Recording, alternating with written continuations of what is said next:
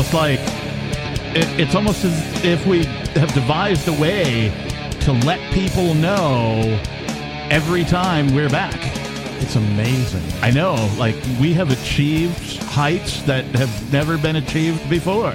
The music isn't enough. No, it isn't. We we need some sort of a. Just about every radio show has lead in, intro, and outro music. It does, But And only one that I'm aware of has someone shouting, and we're back constantly. at least on Sundays. On anyway. Yeah. Uh, it is Free Talk Live. If you're listening, that is the name of the show that you are hearing, that we are speaking on and performing as part of something along those lines. Partaking in? Yeah. Anyway, uh, the telephone number is 603 283 6160. Again, 603 283 6160. Captain's log, stardate 07312022. In the studio tonight, it is myself, the Lord Reverend Dr. Captain Kickass. Joining me tonight, Big kahuna. and Richie Rich. happy to have the big kahuna back. Thank you for being the substitute, Nikki. Thank you. Uh, so, a little later in the program, I have a story about a huge snatch. And- Coming up. Sounds interesting. and we'll we'll talk about that. And we, we have some other stuff that we want to talk about. There are subjects. Uh, as you, if you've been listening on Sunday nights, you already know that we do things a little bit differently here on Sundays than on the other six days of the week of Free Talk Live. Um, subject matter uh, generally a little further off the wall. I'm, I may want. I want to. I might want to pitch a new idea Uh-oh. for Sunday nights, like a throwback, if you will, going back to the classic Sunday night. Going So back in time. this In this time. this week, In I time. ran out of podcasts to listen to. What I, I know it's unbelievable. did, did you just turn on LRN.FM? No, um, but I, I have like the backlog of Sovryn Tech episodes. Yeah. because he like relaunched all of the old episodes afterwards. Brian to get into the Sovereign, former host of Free Talk Live. Sunday night host on That's Free right. Talk Live, and so I'm listening to one of these like old episodes from six, no more than that, like a long time ago. Sure. And he was like, you know, he was talking about the Sunday night Free Talk Live and how it turned into like conspiracy talk live and it was the night where all the conspiracy theory people would come out of the woodwork and like lay it on them Yeah. I was like, oh, I remember those episodes. Those were kind of cool too. So wacky, weird, Yeah. and conspiracy. You got a theory. conspiracy theory, Big Kahuna? I'll have to think about that one. Okay, all right. Thought maybe you'd have one just off the top of your head that you know is a pet pet conspiracy theory. How about you? You got one? Uh, I'm, you know, the, the current situation with like the Dutch farmers. Yeah. I'm convinced that that's a land grab. Well, you know, I, I'm going to go back old school Uh-huh. JFK. Yeah, certainly uh, that, and probably I- the most popular conspiracy theory. I, I would have to say. I, I do think it was an inside 9/11. job. I really do. well, yeah, until 9-11 anyway. Yeah, but yeah. um, Then everyone forgot all about JFK, like JF who? That's true. people put in that the the movie the uh, was Oliver Stone made Yes. the, the the movie and people were like wait this was a conspiracy theory Back Like, into the left. that's that's how they made the into the movie guys that's how they made the movie um for those of you who listen regularly you know that uh I and a whole bunch of other we'll call them Keeniacs uh liberty loving people here in Keene have been gathering on Monday nights to watch the HBO series called The Anarchists. Uh, if you're not familiar with the show, it features people who were involved in the creation and delivery of the Freedom Festival known as Anarchapulco. And that alone pissed off all the real anarchists online. Real anarchists, yes. Uh, and so, uh, f- just to clear the air about real anarchists, all anarchy means is uh, an, which is no, and then archos, which is ruler. It just means no ruler. So as long as you don't want a ruler, you are an anarchist. And that's all that it means. Everything else is completely subjective to your preferences as an individual. So there's a you know a bunch of people out there going, oh, well, I'm an anarcho-capitalist, or I'm an anarcho-communist, or I'm an anarcho-primitivist, or I'm an anarcho whatever. I will accept the ANCAP label. I so uh, ironically, I came to the ideas of anarchy through uh, the anarcho-capitalist uh, like YouTube stuff, right? Uh, early Stefan Molyneux, uh, a bit of like Jeff Berwick, Yeah. uh, and you know folks who were the, like the early celebritarians, if you will. I think that's the title that uh, I used they to were my given. podcast feed used to have the Anarchast on there as well at one point. And while I uh, personally like, I don't know if uh, Mr. Berwick and I would ever be friends. I've never met the man. Um, I don't like that he's into rap. I don't really dig the way he dresses. You know, there's all sorts of criticism, but. When he talks about anarchy, all of his words, I'm like, yes, that's exactly it. So I identify with his thoughts on the matter, his philosophy on the matter, uh, regardless as to whether or not you know I think I might enjoy hanging out with the person. Uh, and so there's a lot of people who are like, oh, well, you can't believe what Berwick says because he's done some bad deals and he's a douchebag and blah, blah, blah. They're lever- leveraging all this. you That know, might all be true. Towards that. And I don't know. Like I said, I've never met the man. But what I can say is that when he speaks about anarchy, he appears to me to be accurate. Yes.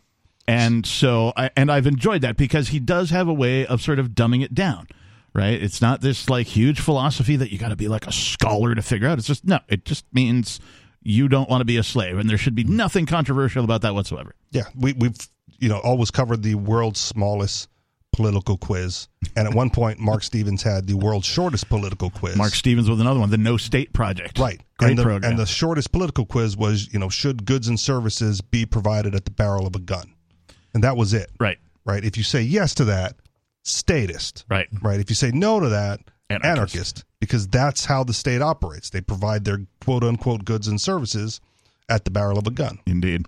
So, at any rate, uh, we're three episodes into this HBO series called The Anarchists. And uh, I know that Richie Rich has seen, he's up to date. I'm up I'm to date. up, yep. But the Big Kahuna hasn't. I have not yet seen Okay. it. All right. Lame. Yeah. Um, you can continue to join. Uh, we're doing the Mondays. If you want to join Yeah, us, you know, you're free to do so. Otherwise, you, you can catch up another time. I can. I can set you up with a way to do so. Pirate it like a real anarchist. Arr, arr. Um, so the mm, the publication known as Vice uh, has run, of course, a, a hit piece on the Anarchists, the television show. And it says real anarchists react to the anarchists. See? Uh, Told you. A new series about crypto bros, right? And th- apparently they're just focusing on the crypto bro aspect of Anarchapulco. Well, okay, and to be fair, then, right, the the narrow scope of the show, The Anarchists, right, focusing only on Anarchapulco, Yes. and that group of anarchists, right, misses the larger anarchy movement that exists, right? It's like At least thus far. Right, Yes. they're not the anarchists; they're like these anarchists. That would be a more accurate title instead of Okay. the anarchists. Right. These anarchists. Right. Right. Would probably be a more accurate title. Uh, they do mention, like in the series, they do show some footage of like some people chucking some Molotov cocktails because that's usually the, stereotypical image that, that Traditional view. yeah, that, that the state has programmed you to think of when you hear the word anarchist. Oh, you mean people dressed in all black and chucking Molotov cocktails, which are bottles with you know wicks sticking out of them that they light on fire, and when they smash, they turn into fire. If you don't know what a Molotov cocktail is, um, and so uh, they do mention that, and they go, but not that kind of anarchist. So they, they do sort of bring the stereotype out and go, no, this story is not about that. It's about these guys instead. And so Yeah, the crypto bros. Yeah, the the the anti-state crypto bros. so, uh, politicians and media pundits often use the term anarchist to conjure images of lawless hooligans causing mindless destru- destruction, warning of a dystopian world that might exist without the rule of law. In reality, anarchists have been involved in some of the most significant political projects of the last two centuries, whether it's striking workers, winning the eight hour workday, or communities coming together to participate in mutual aid, aid projects. But HBO's new six part docuseries, The Anarchists, features self described anarchists of a whole different variety, self interested capitalists, and crypto bros. And we'll talk and we'll talk a little bit more about that here tonight on Free Talk Live. 603 283 6160. Also coming up, a huge snatch.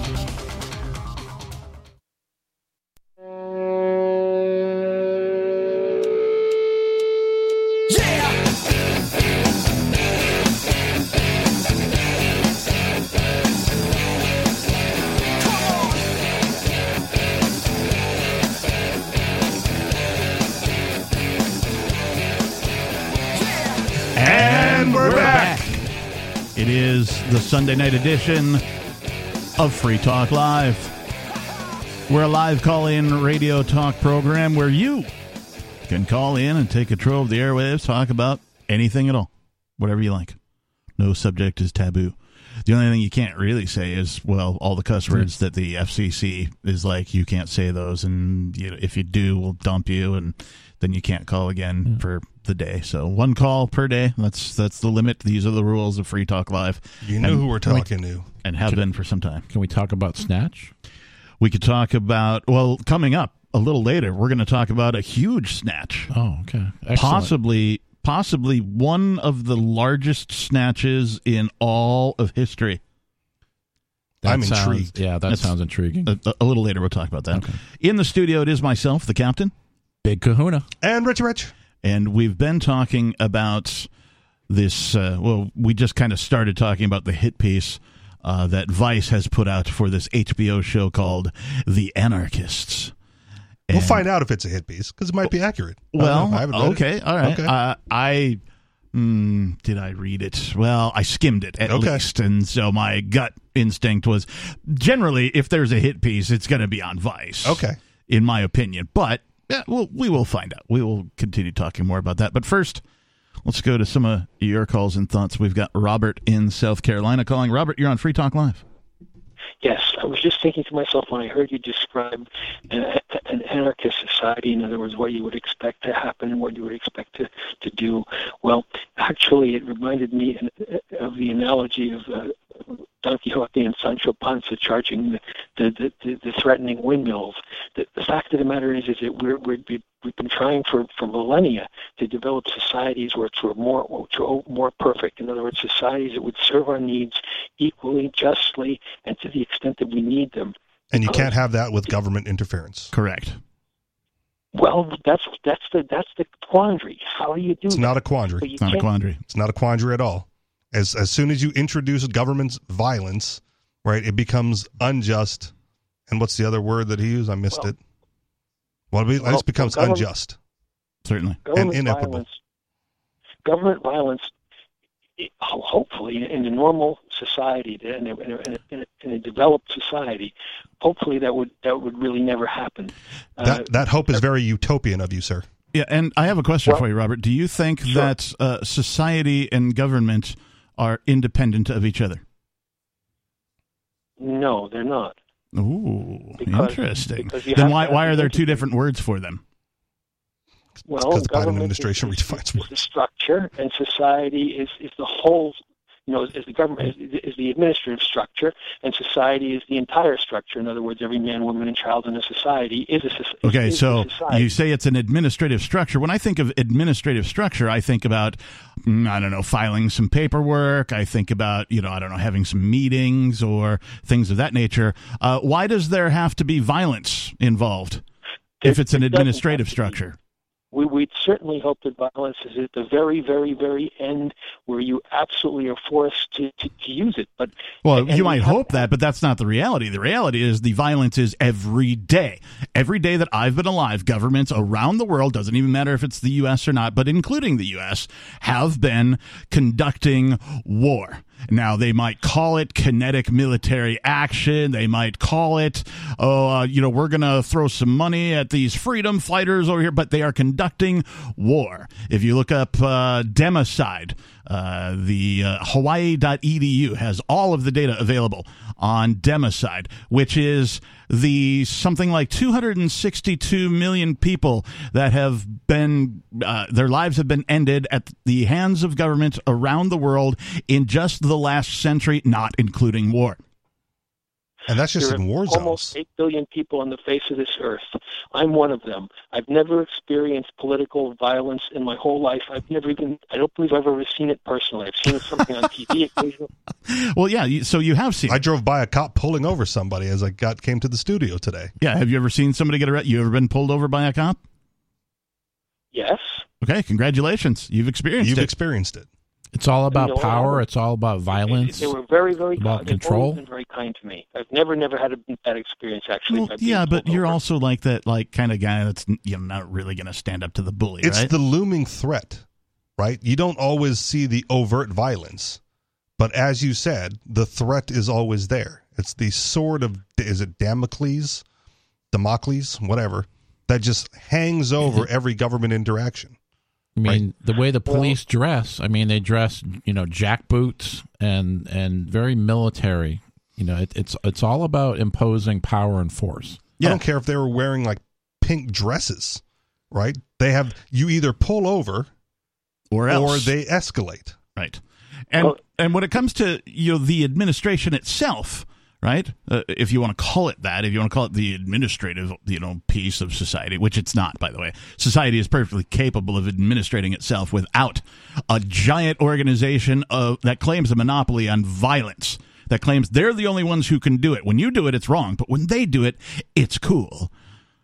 Uh, how do they fund that? How do they fund that? They fund that by threatening people, by threatening them with, "Hey, we're either gonna like you know take some money away from you, we're gonna garnish your wages, and if you don't like that and you figure out a way around that, we're gonna send some guys in costumes who are armed uh, after you and threaten to throw you in a cage if you don't do what they say. And then if you also don't comply with that, then they purport the authority to shoot you and end your life."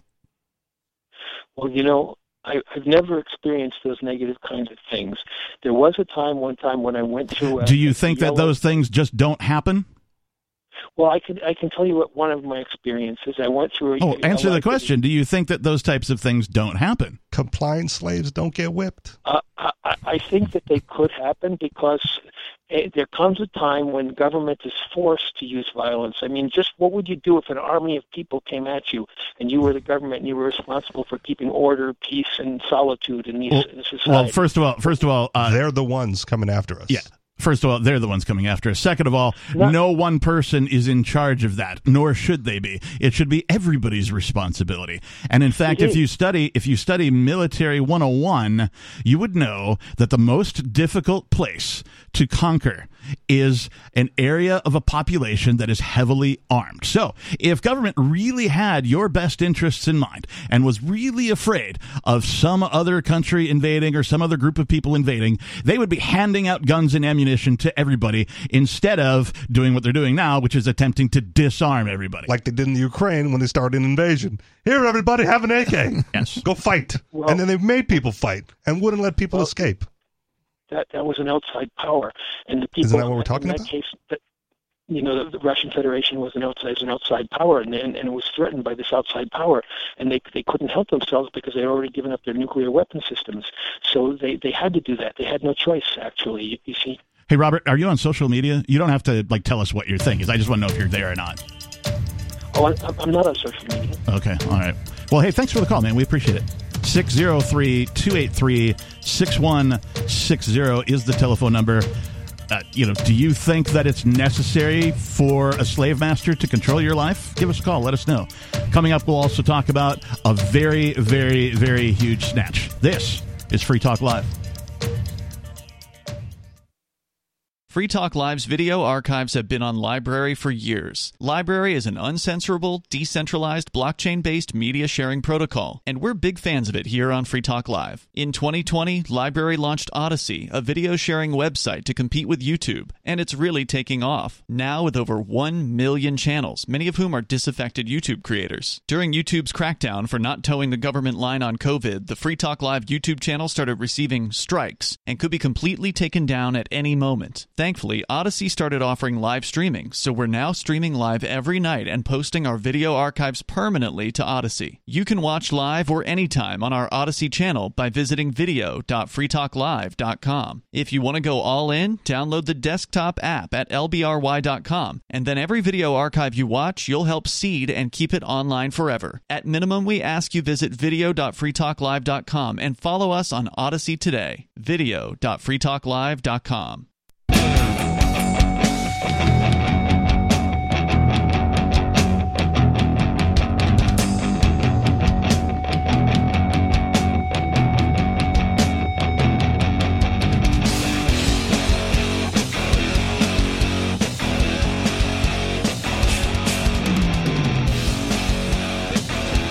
And we're back.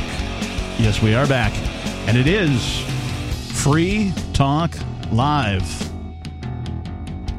Phones are open. We've got a couple calls on hold, but the telephone number you need is 603 283 6160. Again, 603 283 6160 if you want to join in the conversation tonight. In the studio, it's myself, the Reverend Captain Kickass, joining me. Big kahuna. And Rich Rich. I want to tell you that Bitcoin.com is the best source for learning about cryptocurrency. You can go there now and click on Get Started at the top of the page. Once you do that, you'll find all sorts of valuable information neatly organized to suit your needs. There's no longer any excuse to ignore this important world changing information.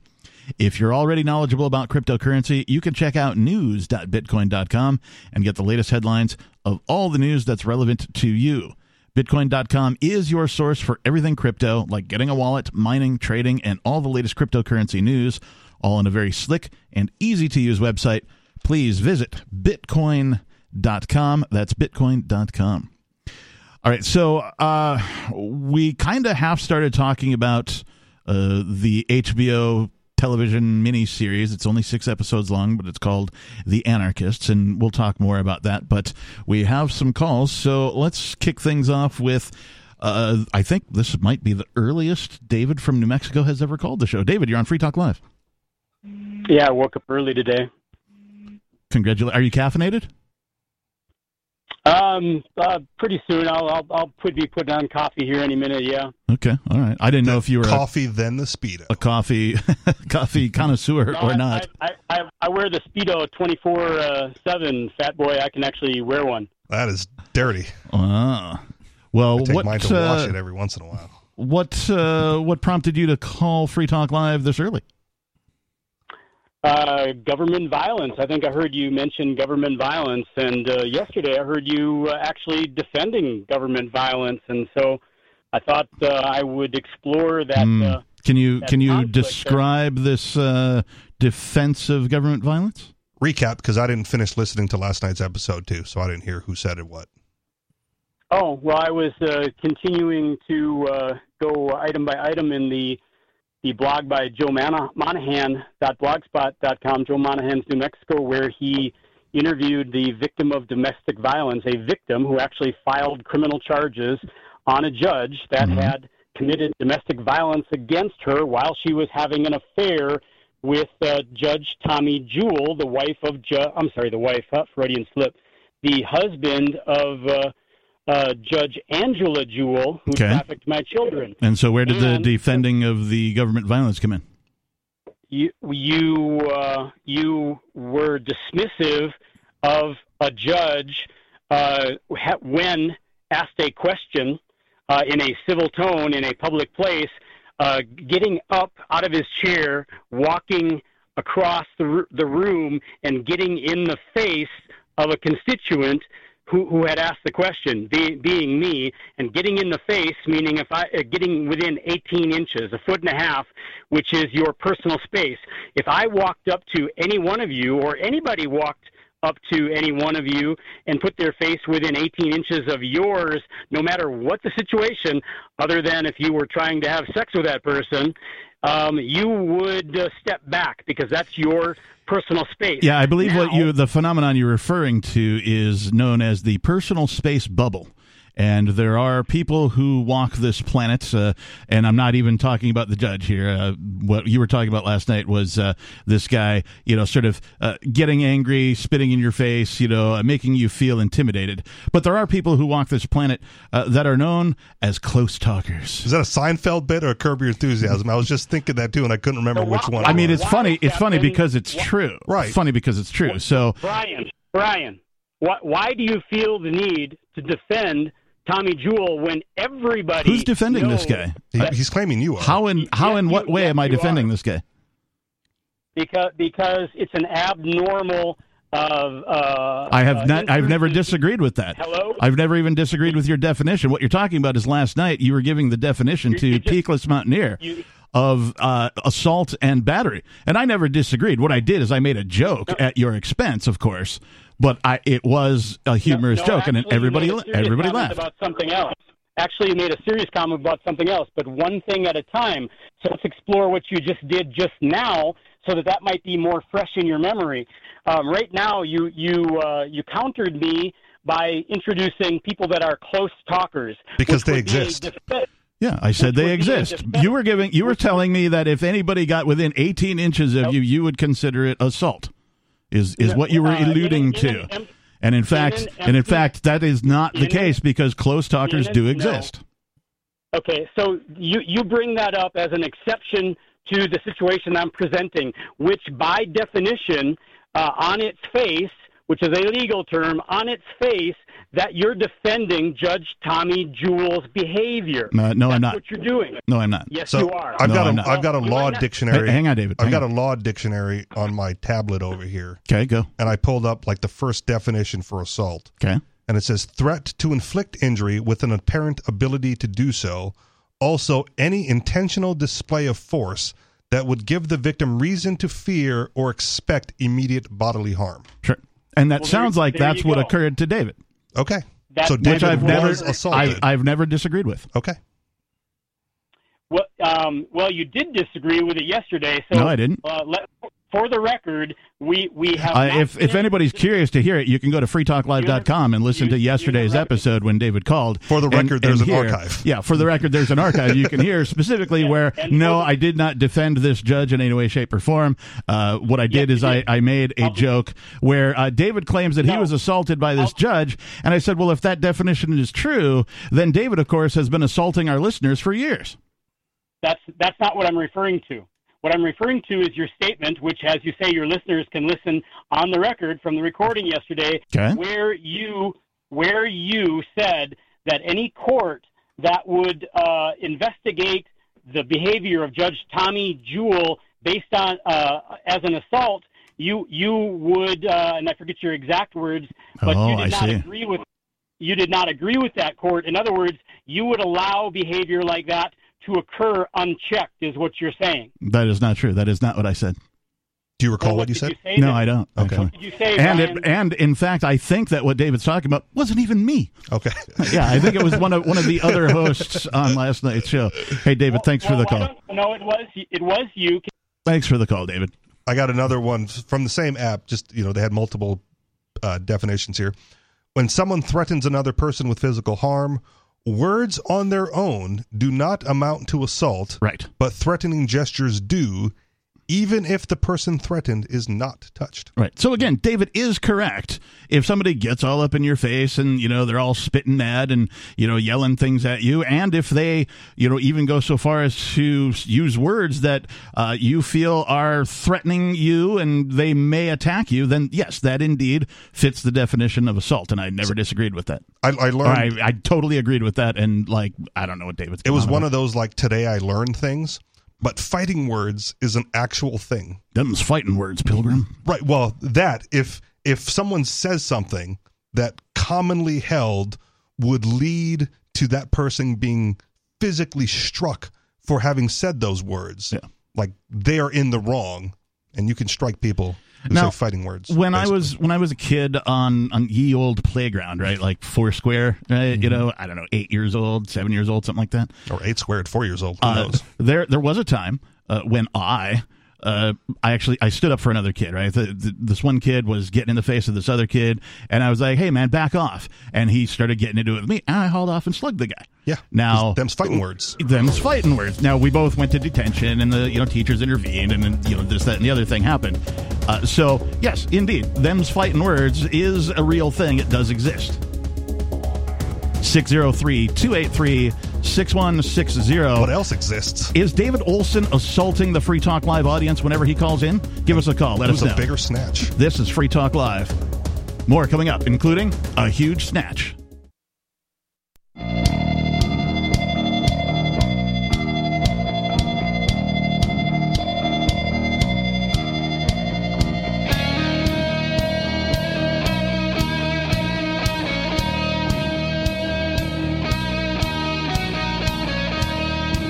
For it.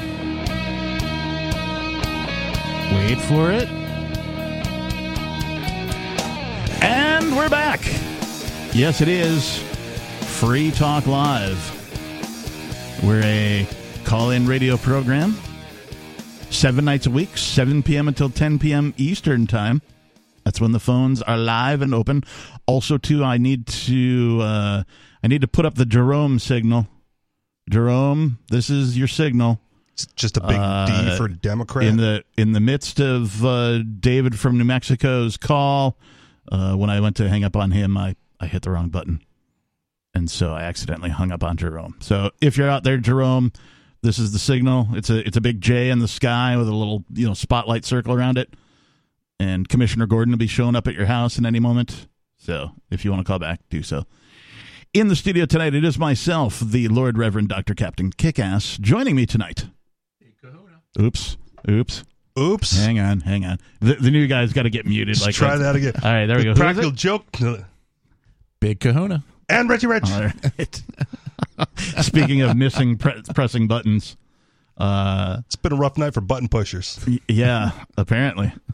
Uh, maybe maybe somebody should train me on how to run this radio program properly. Jer- Jerome's going to say it was purposefully done because you're a Republican Democrat Biden hater.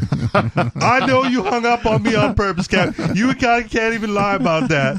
You and Trump hanging up on me. Yeah, I don't know. I went to the Trump rally. They wouldn't even let me in. I, I like Jerome. He's you know he's a good he's a good one. Uh, he's misguided, of course, but Obviously. uh, as a person, yeah, he's he's good to go. Uh, we were talking about uh, the anarchists. These anarchists. We've changed These it. We're going to change it. Yes, because we're anarchists. We do that, right? uh, and it is like a group of very particular anarchists who A very nam- narrow scope of anarchists within the uh, greater anarchy movement. And somebody in our chat says, "Is Free Talk Live receiving any sponsorship money to promote the Anarchist?" I have no idea. Well, first of all, it's the Anarchists, but second of all, no, we're not. uh, I just happen to have followed the saga of Anarchapulco.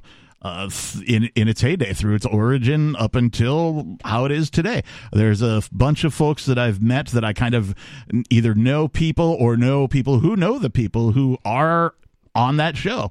And so, you know, through social media and that kind of a thing. So uh, I feel a bit of a kinship with these people. And they use part Free Talk Live clips in like episode one. And also episode three. Yeah. So, you know, Free Talk Live is in this thing. It makes sense for us to talk about it, particularly because anarchism is one of the philosophies that we talk about here on Free Talk Live on the regular. Some people call it voluntarism. Some people call it, you know, a, a, variety of things. And some people say those are two different things. Yeah, and some people say, "Well, it's not libertarianism." It's and it's like, well, I mean, that's show me a libertarian is a libertarian who doesn't cite, oh, I don't know, Lysander Spooner, for example. So let me okay, let me take this one briefly because I got into it in June, right before PorcFest, uh, at one of the meetups. got into what? Conversation, Oh. argument, interaction. I didn't know what it was when I it gotcha. Okay, You know, when I got into it. Um, gotcha. With you know, at one of these meetups, it wasn't assault, was it? It was not. Okay. It was a friend. It was a friendly discussion amongst Peting with opposing uh, viewpoints, right? And he was a libertarian, right? And he had this shirt that said like "I'm that libertarian." So if you've seen that guy at PorcFest, that's what I'm talking about. I'm that libertarian, right? And he was, you know, he was making the claim that you have to be a libertarian to get that shirt. You can't be like one of those anarchists and get that shirt Give because because you're not a libertarian. I go, okay, guess what? I'm the anarchist representing here. and like, here's the fundamental difference. Now, I'm as an aside, real quick plug. I do a podcast on Saturdays called The Anarchist Experience. Is Free Talk Live receiving compensation for you plugging your show? Whatever. The, I only bring that up to say this. The original concept of that podcast was supposed to be a call in, right? Where the question that gets asked of the caller Yeah. is what is your favorite government program and why? Like that was the that was the original concept of why we started. It does it's not that anymore. So don't think you're gonna, you know, get that. Okay. But it's it's that was the original concept. And so when talking to like that libertarian, I said like the fundamental difference between an anarchist and a libertarian is the libertarian has that one favorite government program that they're just unwilling to let go of. Uh, for example, I'm thinking borders. That could be it. His this this that libertarian was public schools. Okay. all Like right. he could not envision a world, right, where the government didn't forcibly extract money from the population to fund education publicly. And I went, great. And we, we it was a table discussion. Someone else said national defense. Like I can't imagine, you know, collective defense being outside of the scope of the government. I go, okay, right. Here we have the libertarians, mm-hmm. right, and over here we have the anarchists, where we have the creativity and the imagination, or just the morality, to say that even if you can't imagine it, right, it still shouldn't exist, right? There, there's Right, going to be yeah. someone who could find a better way to do those things without coercively funding it, right? If you let that go, then the other things have room to manifest. But if you don't let that go, well, then government dominates the military, government dominates the public school systems, right, and doesn't allow any other competing entities to flourish. right.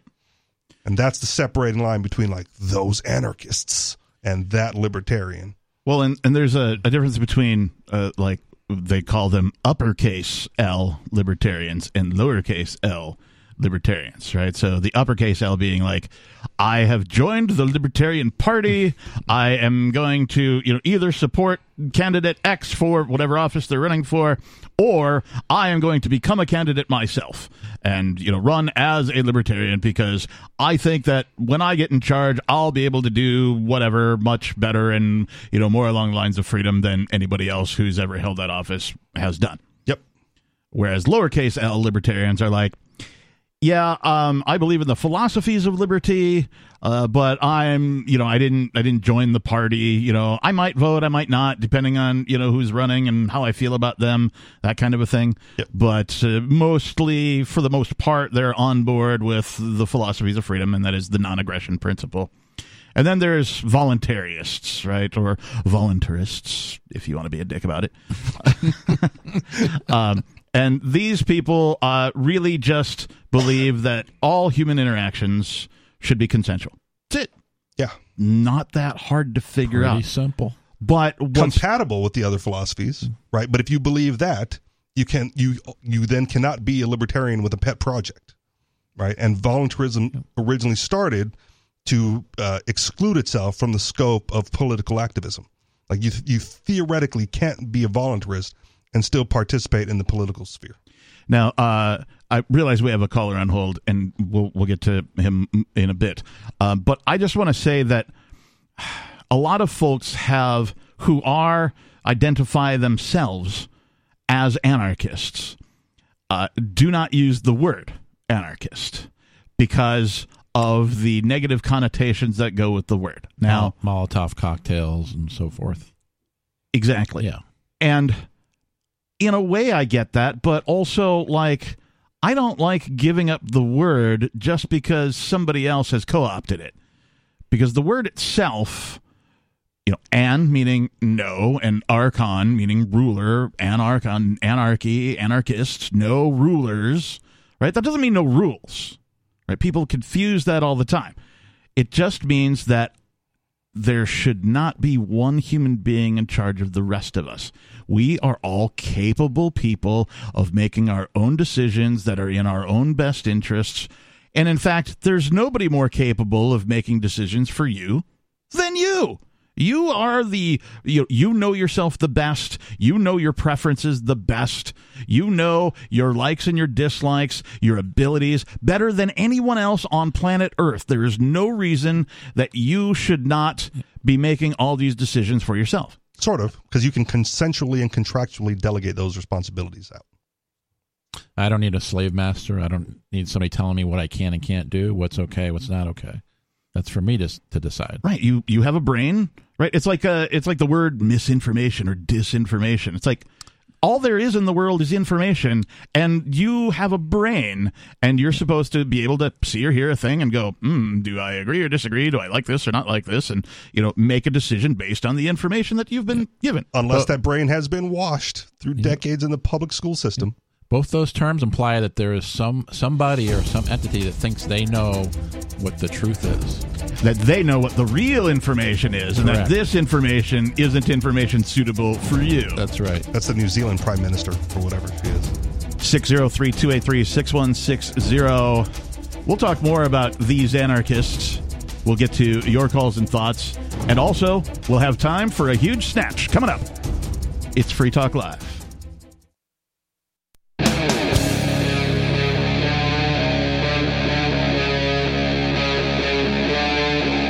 Free Talk Live.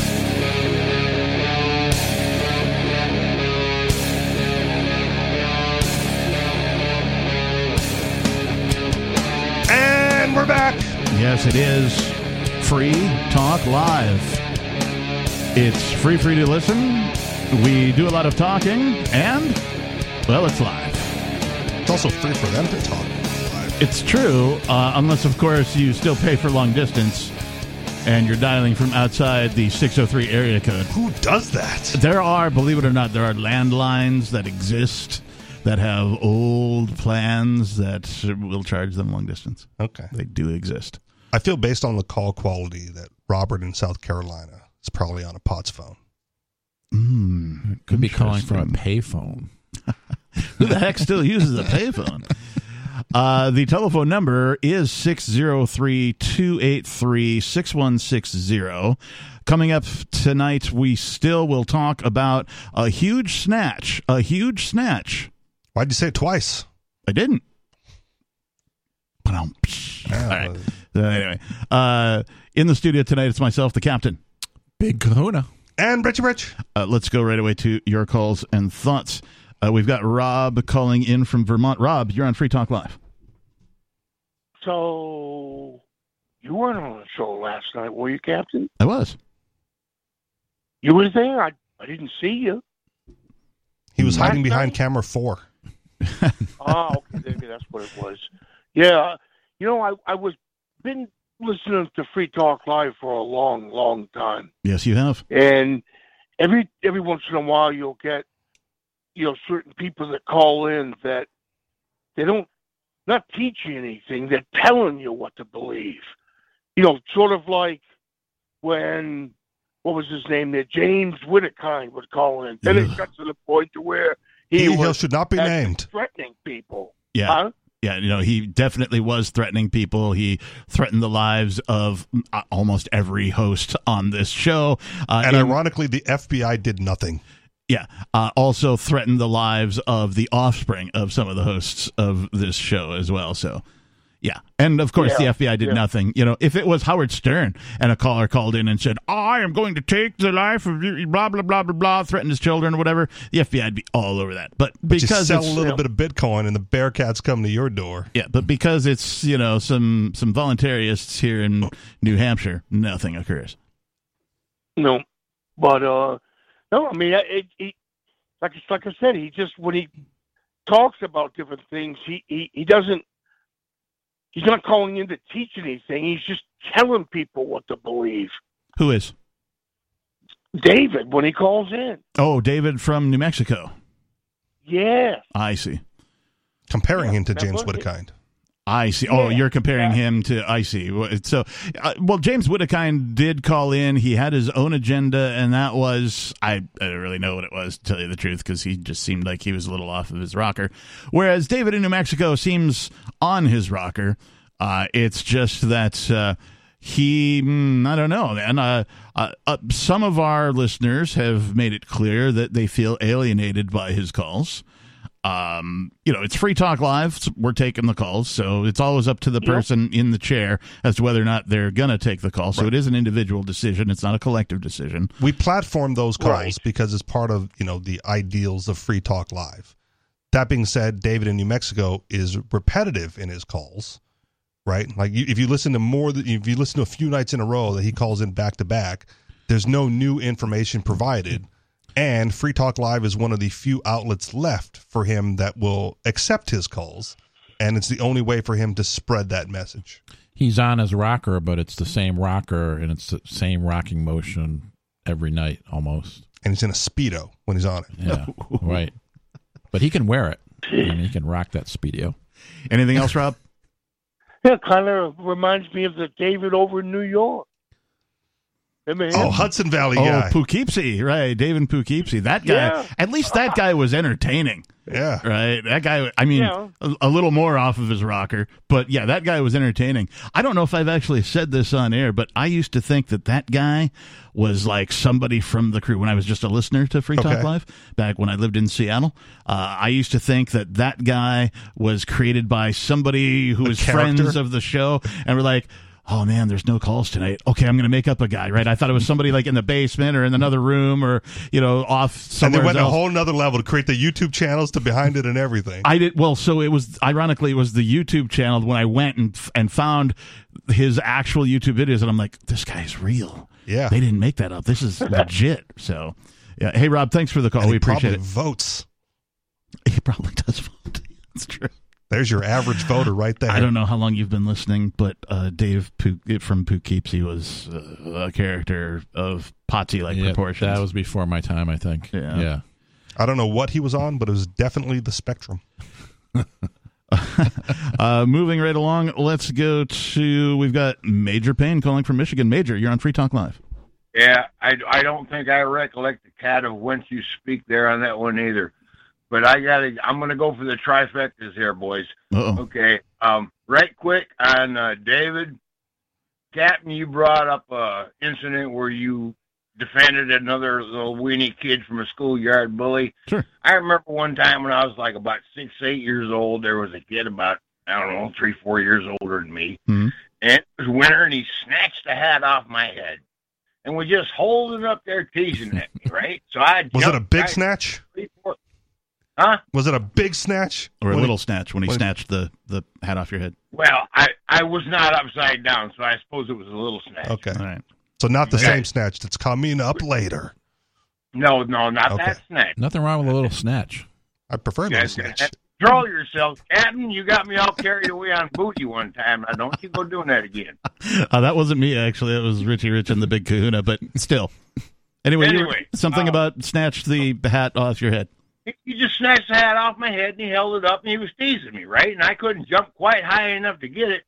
But I, on about the third or fourth jump, I decided, well, I could reach his head, and my little tiny fist fit right inside his eye socket. Oh, Nice. Nice. And he went to Sunday dinner and had to explain to his grandparents and his aunts and uncles and all that how this little kid down the road died his eye because he was tormenting him. All right.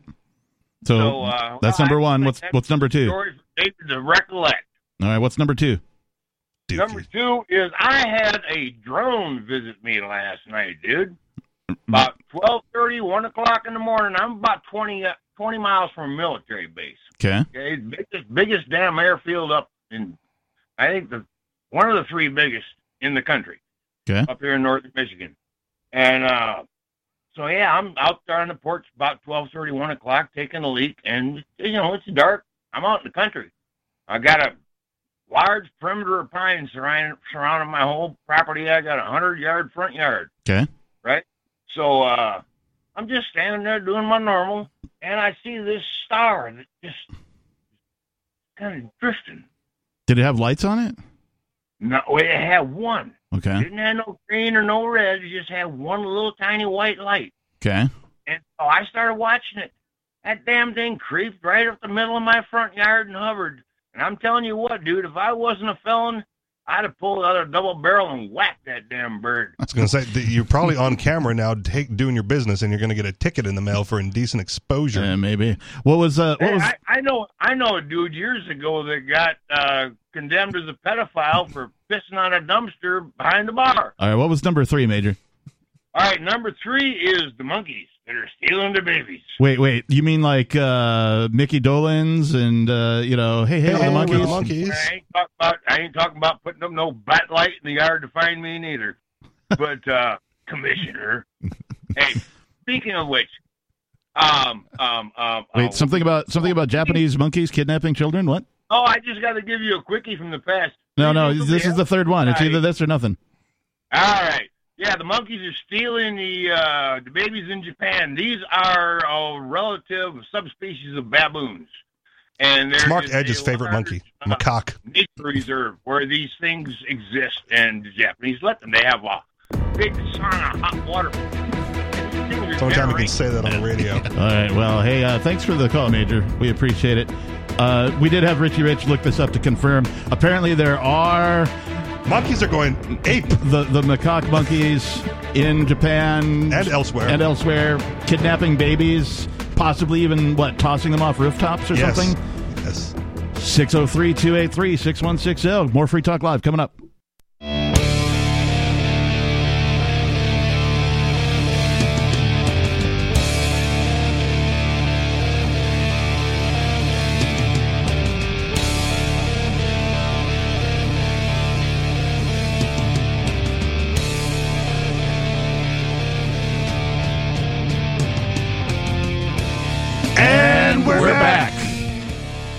Thank you for tuning in. Thank you for listening to Free Talk Live.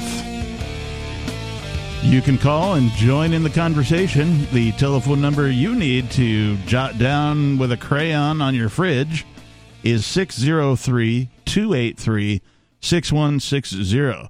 Again, you can engrave this on your tombstone 603 283 6160.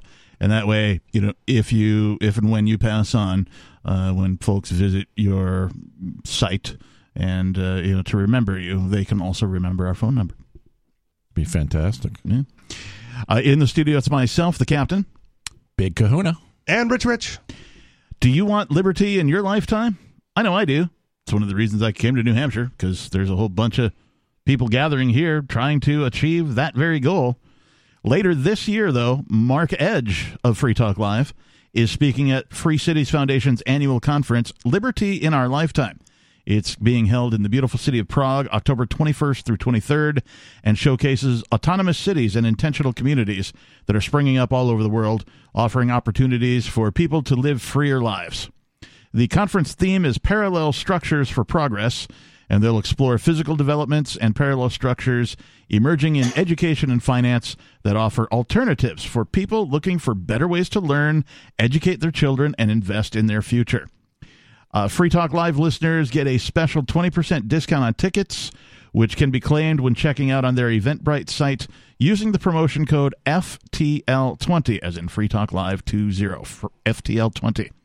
To find out more, visit lifetimeliberty.com and follow the conference on Twitter at the handle at LibertyIOL. Make sure you get your tickets soon and take advantage of the early bird discount. If you want to buy your tickets in Bitcoin, you can just drop them a Twitter direct message for instructions on how to do that. Again, Liberty, I'm sorry, lifetimeliberty.com. Lifetimeliberty.com. The code FTL20 gets you 20% off. All right. Uh, we haven't finished talking about these anarchists, and, and we'll get to that. And also coming up, we're going to talk about possibly one of the largest snatches in all of history. That's a pretty big snatch. That's what she said. Oh wait, no, he said. Wait, said. no. Mm, we'll, well, we'll we'll talk about that a little bit later. But we have calls on hold, so let's start with uh, Gigi. Gigi, you're on Free Talk Live. Good evening, everybody. Hey, Gigi. Um, Good evening. Before I go into my current event spiel, I would like to compliment Big Kahuna, Richie Rich, who I adore, and the captain, who I have a secret crush on, Aw. Nikki, and Ian. All of you are always well mannered, courteous.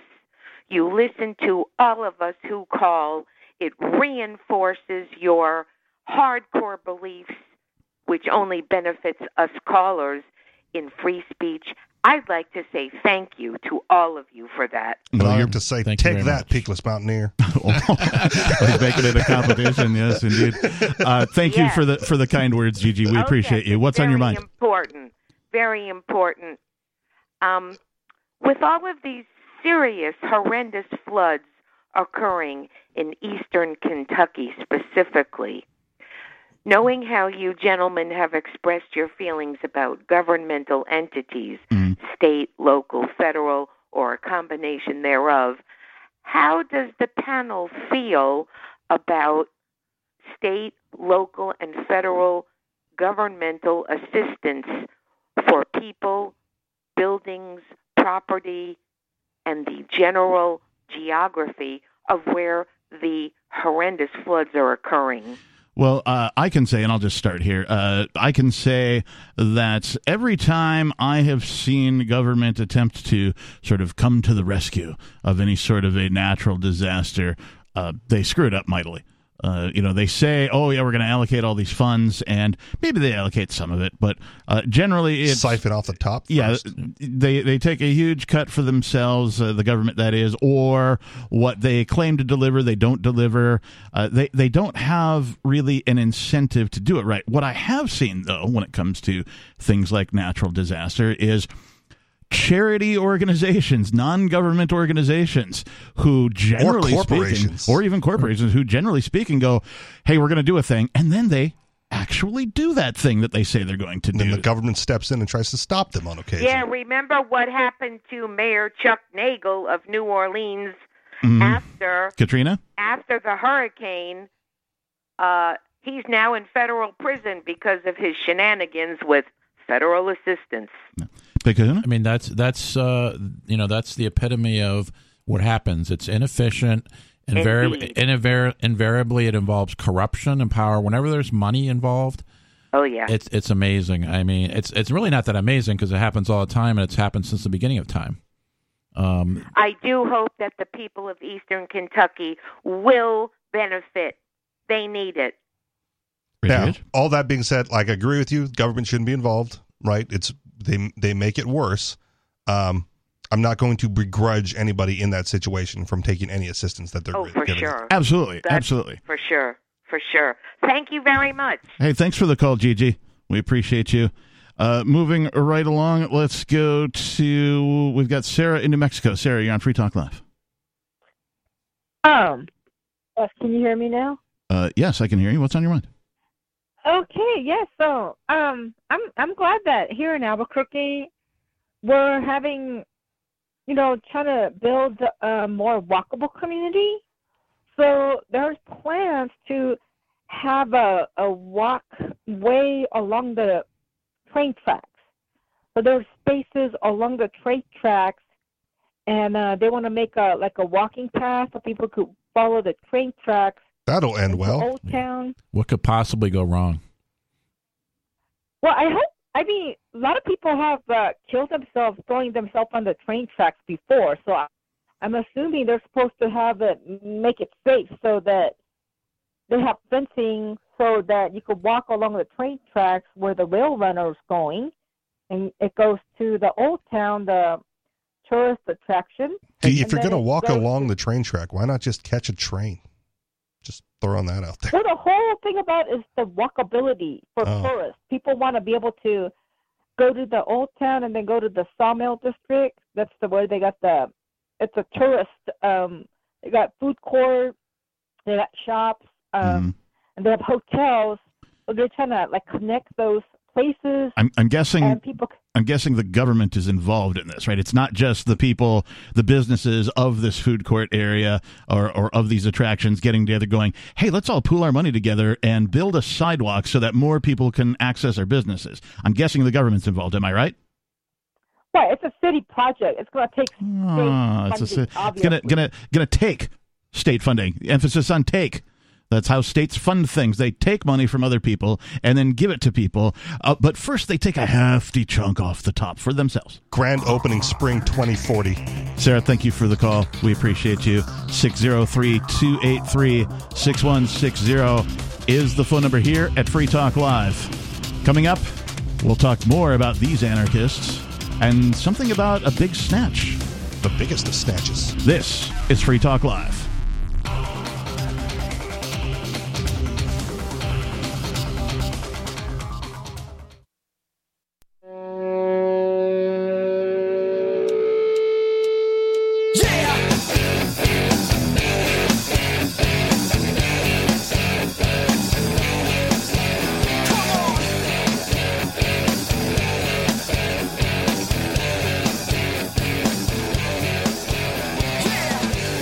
And we're back.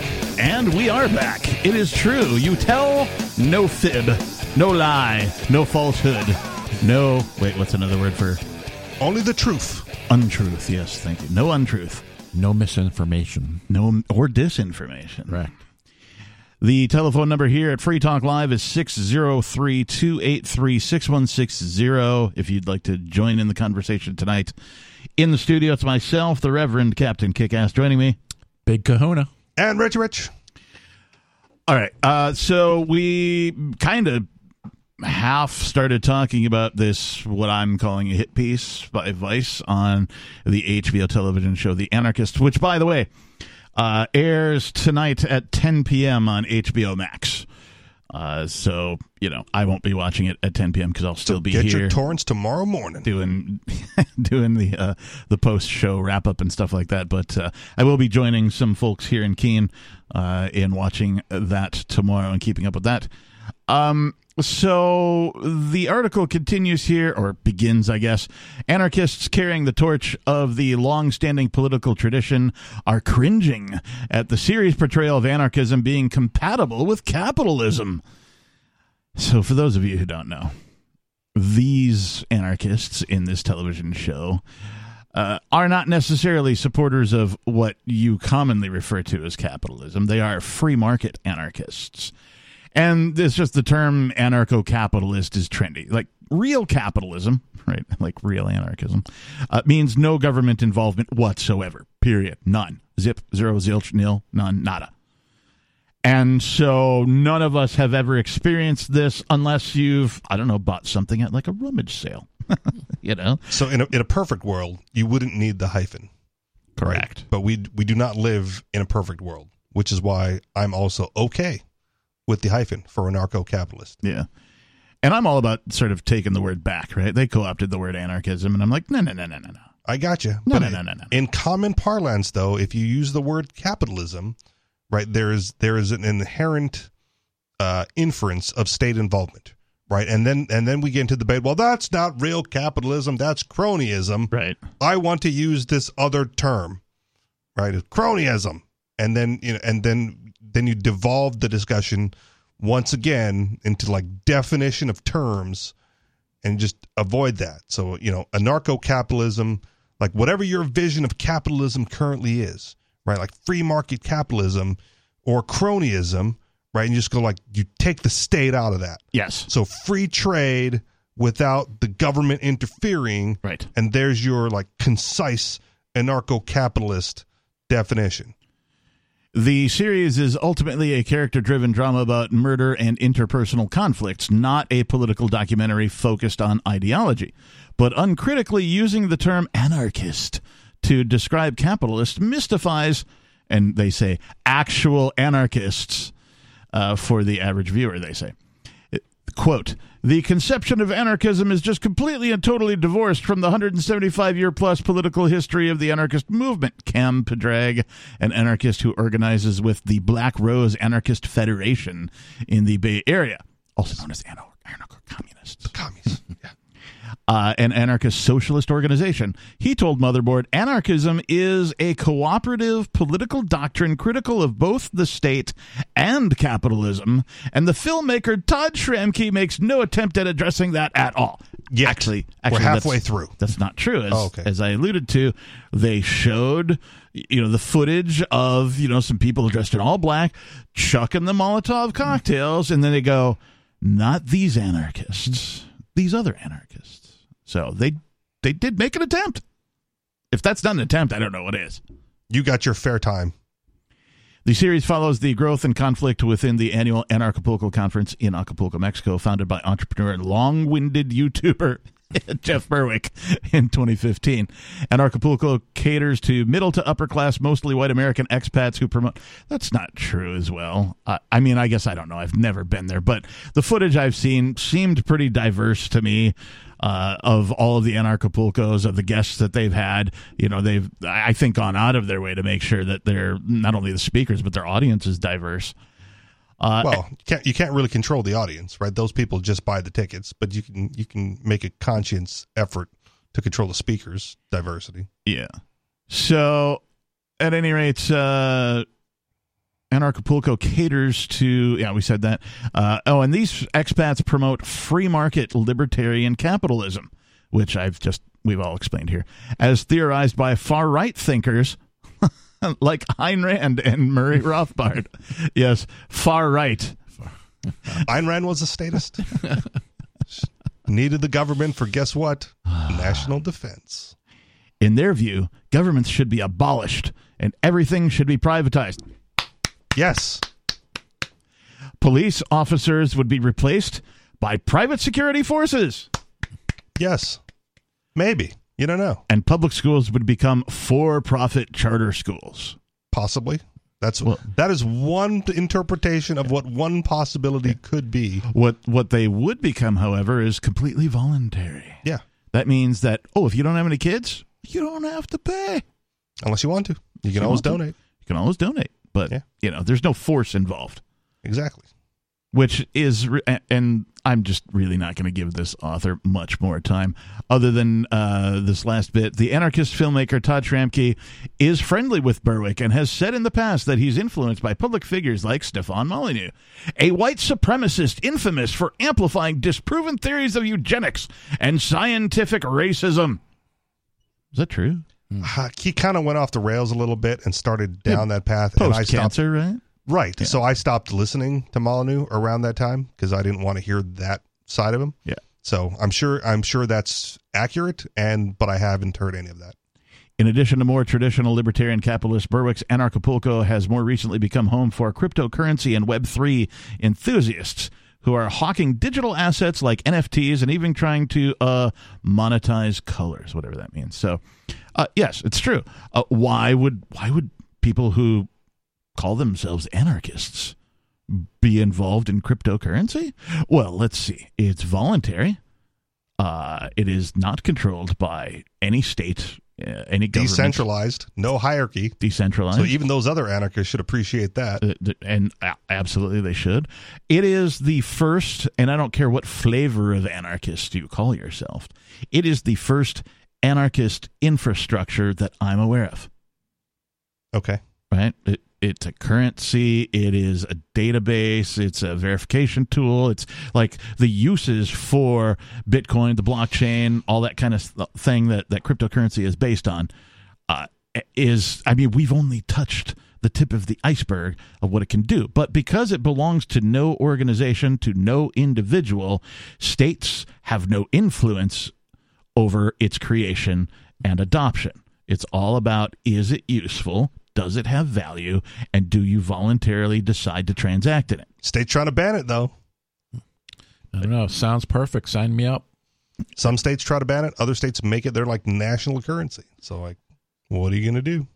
It's completely uncritical, and they're talking about the show again. It's completely uncritical in the way that I haven't ever seen Jen Rogue, another anarchist who organizes with Black Rose in Texas, told Motherboard of the series. Usually, when you see people do documentaries on things that a filmmaker is sympathetic towards, there's usually some vague attempt at balance or kind of deeper thinking. It's just so shallow and propagandistic.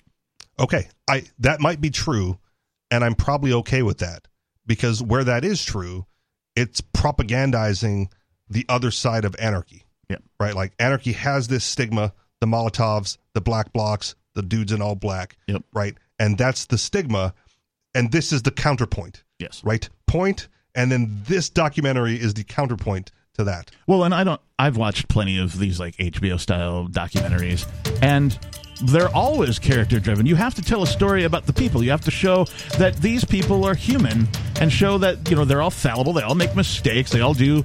You know, say I do stupid things all of the time. And so, like, that's what humans do. Oh, you're human. And so that's all they're doing is telling a story about some humans that happen to call themselves anarchists. 603 283 6160. Still to come, the big snap.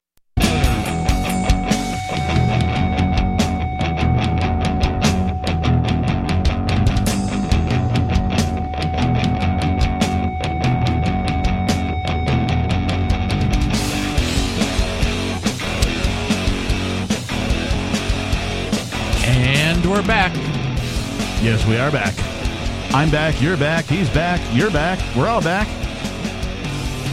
Back to life. Back to reality. Back in black. Hit the sack. Back to the future. Snatch the sack. we'll talk about Snatch coming up. A huge one, too. Possibly one of the largest in in all of history, possibly. The largest tease and letdown in Free Talk Live history. That's also possible. Many things are possible on Free Talk Live. If you want to call in and weigh in on anything we've ever talked about, really, you can call 603 283 6160. Again, 603 283 6160. In the studio, it's myself, the captain. Big kahuna. And Richie Rich. All right, so let's talk about the snatch. Is it time? It's time. I think Oh, it's time. We've been teasing. We've been talking about the snatch this whole program. Uh, every intro, every outro, talking about you know we're gonna we're gonna talk about the snatch, how big the snatch is. It's a pretty big snatch, so I've heard. This from the Los Angeles Times. Reputable news source. Mystery shrouds colossal Brinks heist at I 5 truck stop. Who stole millions in gems and gold? The monkeys.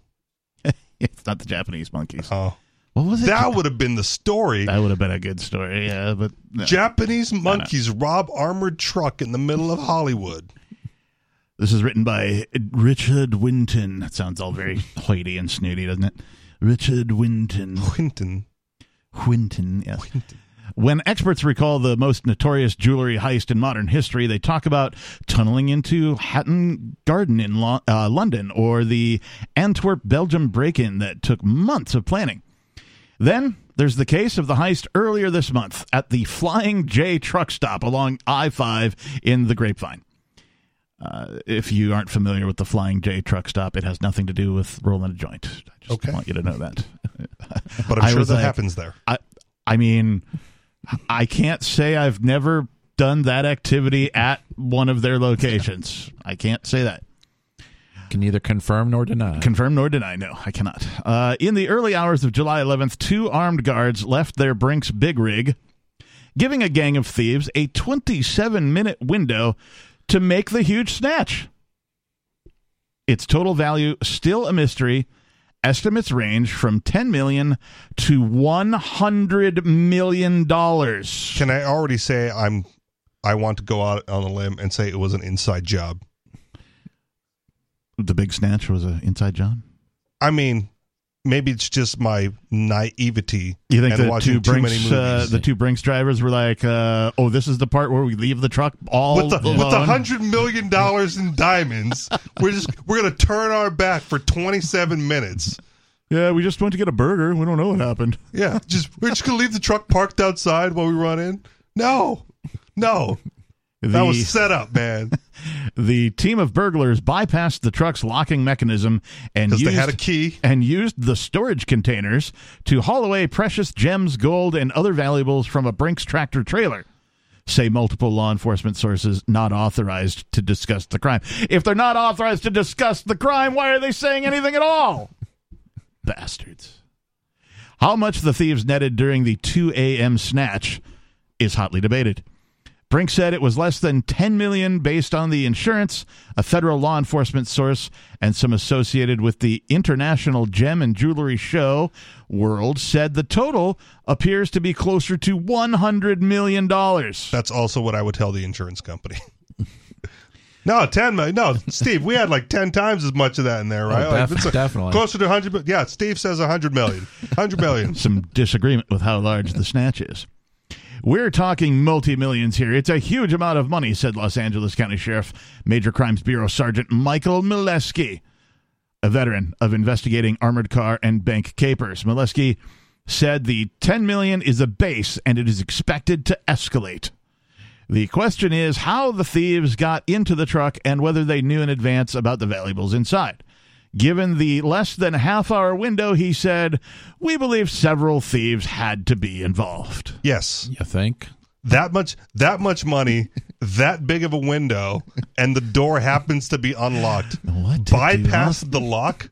You on an armored truck. You just buy. Oh yeah, the thieves just bypassed the lock. Dear, I don't think so. Dear Sergeant Molesky, what tipped you off Einstein? What was your first clue? He was also in on it. The question is how how the thieves got into the truck and whether they knew in advance about the valuables inside. Blah blah blah. We already talked about that. Uh, the crime didn't match the usual definition of a heist because it did not involve a robbery so much as a stealth burglary. So, like, it wasn't like armed robbery. It was, you know, more It's- of a burglary. It's like a movie scene where they're like they're sitting in the diner and they go tie a rope to the axle around the armored truck. When they and as make- it drives off, the wheels just fall. I'm like, oh, hijinks. when they make a movie about this huge snatch, who do you think will play, you know, the characters? Who'll be the Brinks drivers? They just be some no-name nobodies that, like, you know, Jason Statham. and The Rock. Uh, yeah, well, they're already partnering up. I was going to say Oh, Brad, okay. Brad Pitt, Jason Statham. There you go. All right. Maybe we'll pull old guys out of the right, like uh, Okay. uh, Stallone, right? You know, an elderly Brinks driver, right? I just left the truck for like 27 minutes. That's Stallone, right? Order me a Pepsi. The gang of thieves was able to quickly bypass the truck's trailer locking mechanism, enter its vast back, and unload a series of storage containers filled with jewelry, diamonds, and other precious gems, and a plethora of Rolexes and other designer watches, Molesky said. The investigator said he wouldn't describe the locking mechanism, but acknowledged it would not be exceedingly difficult to crack. Yes, it would. It's a Brinks eh. truck with a hundred million dollars of jewelry in there. It's not a master lock on a high school locker. They're not listening to it click as they're turning the dial. Outward signs of the riches inside, not not you, Richie. Uh, outward signs of the riches inside were not obvious. But Molesky said the guards driving such trucks are openly carrying firearms, and that could alert someone watching trucks. Okay. like, uh, duh. Like, I just assume all Brinks security are armed. Right? Yeah, I mean, you don't look at it and say, "I wonder if there's anything in that, that Yeah. truck." You see, you see a Brinks truck. It's either got the money or it's going to get the money. Yeah. Right. That's that's the only reason those things exist. I am surprised. I mean, Brinks is a relatively reputable company. Been around a long time. and you know i mean they do they got all they got their hands in all sorts of piles right like in the absence of government i figure a company like brinks would be you know they already provide home security so it would be a natural you know uh, market for them to expand into just provide security services at a you know sort of a subscription rate for whatever it is that you need uh, that of course government won't allow them to compete in uh, at any rate, Arnold Duke, president of the International Gem and Jewelry Show, whose exhibitors displayed the items in San Mateo, were moving them to Pasadena and said the truck contained many 70 to 100 pound plastic containers filled with jewelry, gems, and watches. We are looking at more than $100 million in documented losses, he said. This was an absolutely huge crime, one of the largest jewelry heists ever. We are talking gold, diamonds, rubies, emeralds, and loads of luxury watches. They're definitely going to make a movie out of it at some point. I, naturally. Like Heat and Snatch combined. Ooh. Oh, that sounds A interesting. heated, heated snatch? A heated snatch. Gotta warm up the hot dog somehow. I gotta warm them up. There were 15 exhibitors, each with five million to 10 million dollars in merchandise. He added, "You do the math." I was told there would be no math on Sunday's edition of Free Talk Live. You know, every time you say that, it's right after you've done math on Free Talk Live. I don't. I don't do math. Do you? or, or that someone else needs to oh, do the math. math. Sorry. Oh, yeah. Yeah. Oh, I want other people to do the math for themselves. I get it, but at this point, you should just assume that math's going to happen on Free Talk Live. I, I didn't even do the math. I, all I did was read. All right. There were 15 exhibitors each with 5 million to 10 million dollars in merchandise. He added, and then I said, Okay, two, "You do the Two math." carried the one. These are small businesses with their entire wealth vested in that truck. It has destroyed them financially and it affected their health in some cases. Yeah, can you imagine the guy responsible for, you know, these jewels? You know, like he's having a heart attack. He's like, I can't believe it's all gone. Oy vey. Duke said he was told the thieves did not manage to get all the valuables off the truck. Duke declined to discuss the security measures at the shows, but said everyone entering is photographed. Typically, merchandise is transported in a big rig with a bulletproof cab equipped with satellite tracking and elaborate camera systems, armed guards with the exact route kept a secret, he added. And there- there's a malfunction on the body cam right when they went to go rob the thing. 603 283 6160. Do you think they will find the culprits of this huge snatch? More Free Talk Live is coming up.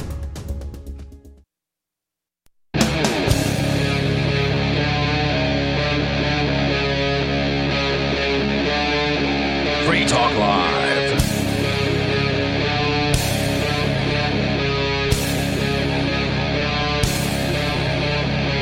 And we're back. It is Free Talk Live the live call in radio talk program that comes to you from the perspective of, of peace, liberty, freedom, and prosperity. And also, you can call in and talk about whatever you want. The telephone number 603 283 6160. Again, 603 283 6160. In the studio tonight, it's myself, the captain, Big Kahuna. And Richie Rich. We've been talking about the big snatch. That's right. Apparently, a uh, a tractor trailer, a Brinks tractor trailer. The security company, Brinks. The- the- you know, Yeah. armored car, you know, cameras, armor, armed guards, right? Yeah. All sorts of tracking the and dude with safety the kit and the features. shotgun in the back to protect the money. all of that. Right. Apparently, the He the- went out for a hot dog. apparently the the guys driving the truck just sort of left it for what they say is 27 minutes and when they returned they found up to possibly even more than 100 million dollars of gems and gold and watches and diamonds and lions and tigers and bears oh my Did they park it in like a bad neighborhood? Did it come back and it was like Well, on jacks and everything too? Like, they did- oh, they got everything. They did park it at a Flying J Okay. truck stop, which is common for truckers anyway to Yeah. to visit. Uh, I don't know if Flying J would be considered a bad neighborhood since Okay. it's a, a business. All right.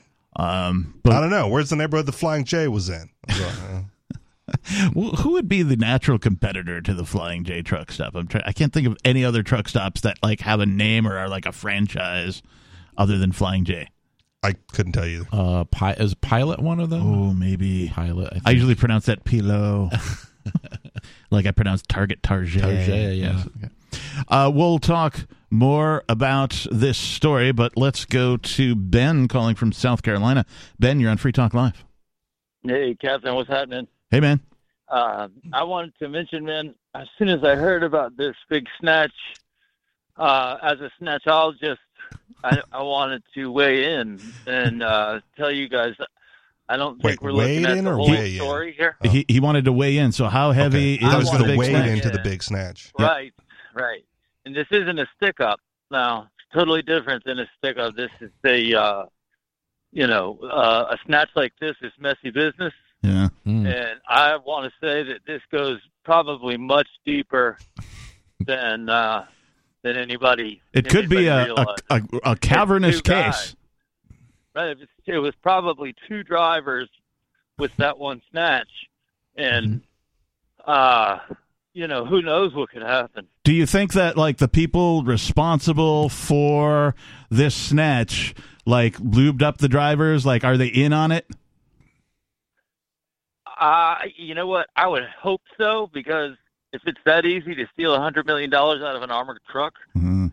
then um, you know, I, I it, I'm it in the wrong to- business. Have to be right. I'm I'm definitely I'm I'm already in the wrong. But Do you guys uh, want that to want to sounds like a good one. you want to ask No, Ben or anything? Being a Brinks driver. Yeah. No, he was funny. Yeah. All right. Hey Ben, thanks for the call, man. Uh, Stuck with the theme. Well Got his own played. jokes he really in there. drove it in there. Yeah. I was trying to figure out how to work the word moist in there, but like I just couldn't do it. So On a moist evening at the Flying J. I know that uh, uh, The humidity was in the there's air. A, a certain percentage of of people on planet Earth who don't like the word moist for some reason, and I don't know why. I I don't understand it. I don't know why. If you know why, 603-283-6160. They must have a dry sense of humor. Yes. Yes.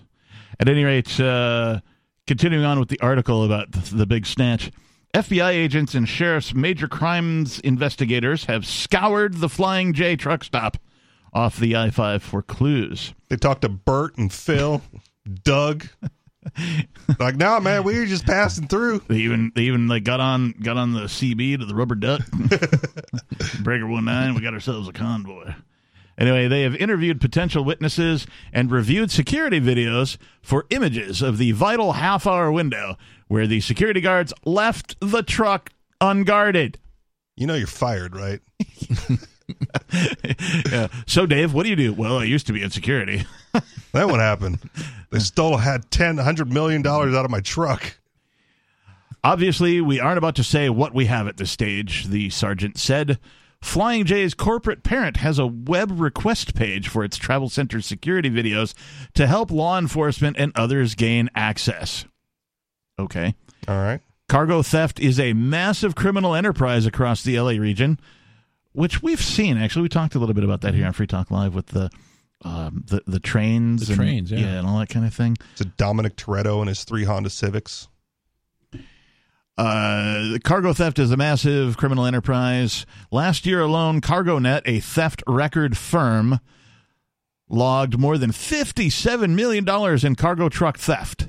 California remains the top state for cargo snatches. Okay, they just said like all of whatever that was was fifty-seven million, and this one alone is potentially hundred million. Yes. Like this one takes the cake. Yes. Like that's it. All right. California remains the top state for cargo snatches with a 13% increase since 2020. That's I mean, that's a huge increase in snatch. Yeah. Is You want to snatch? Go to California. Yeah. Uh, I just want to point out too. It's a leaning on crime. They mention laws. they mentioned this organization CargoNet, a theft record firm. Now, a lot of folks would argue that you know government is necessary because somebody has to keep official records. No, they don't. Look, I'm assuming they're not a government organization. It could be just a government contract, though. We don't know. but car. I mean, it's possible for other organizations to keep frickin' records. Yeah, you just need a dude with a pen and a notepad. You got robbed? Okay, how much? Yep. All right. What Noted. date? Yep. Okay. We'll That's a police. that rep- that's a police database. report anyway. Yeah. You got robbed? Okay. Taking note. Got a police report now. Noted. More likely, however, is thieves surreptitiously tracked the truck from the gem show's last location in San Mateo. Vendors crated their riches July 10th and put them on the truck destined for the next show at Pasadena Convention Center. And they just knew that the two drivers were both going to go on break at the same time at the Flying J. at the Flying J for 27 minutes. Maybe Flying J stands for Flying Jewels. They're flying right out the back of that truck. All right. Just fell off the truck. There's, see, that's okay. So they tailed. They were just waiting for the appropriate time. Like if it wasn't a flying J, it was just like the rest stop for like, oh, uh, Bob, I gotta go take a leak, and that they would have hit it then. Ah, man. Uh, maybe they did. You know how they have those little things that you could put on like your keychain. So if you like lose your keys, you can Apple go on your computer. Yeah. Yeah, okay. Maybe they did that. Maybe they just tagged Sure. the truck Like and like tracker. followed it around. Sure, but you, how long are you following it around for though? It's going. It's going from like one show to another. Yeah. Right, and presumably it's going to make it to that second show unmolested. Right, mean like truck stop or no truck stop, lunch, dinner, what have you. Right, someone's going to be guarding the truck, and so, so you're not going to have that opportunity. Yeah. Presumably, Some people value an unmolested snatch. yeah. FBI officials say obviously they're examining everyone who knew about the move. The Flying J Travel Center is open 24 hours a day on Frazier Mountain Park Road and includes a Dunkin' Donuts Express and a Wendy's with space for 47 trucks. Truck stop cargo thefts, according to insurance industry underwriters, are relatively common. But data on U.S. truck stop cargo thefts between 2012 and 2018 showed only one theft in Lebec. So they performed this huge snatch at a location which has only ever recorded one. Okay. So you're saying that it's plausible that people let their guard down? Like, oh, this is the big flying J with the 47 Wendy spots. And you know, No it's got huge here. security and lots of cameras. You know, everybody, you'd be stupid to try and do a thing here, right? Maybe. I don't know. Maybe they did it for the prestige. No. Well, then, then let's find their TikTok channel Pre- then. prestige? Prestidigitation? Pre- pre- yeah, that's the one. That's what I Prestiguchke? Prestigajigu? That's the. What? Pull a rabbit out of my hat? Uh, the Flying J travel, uh, we already said that. Brinks declined to comment beyond a statement saying last week a loss involving a Brinks vehicle occurred near Los Angeles. According to the information the customers provided to us before they shipped their items, the total value of the missing items is less than 10 million. Of course. we are working with law enforcement. We will fully reimburse our customers for the value of the assets that were stolen in accordance with the terms of our contract. Somewhere between a dollar and infinity. More Free Talk Live coming up.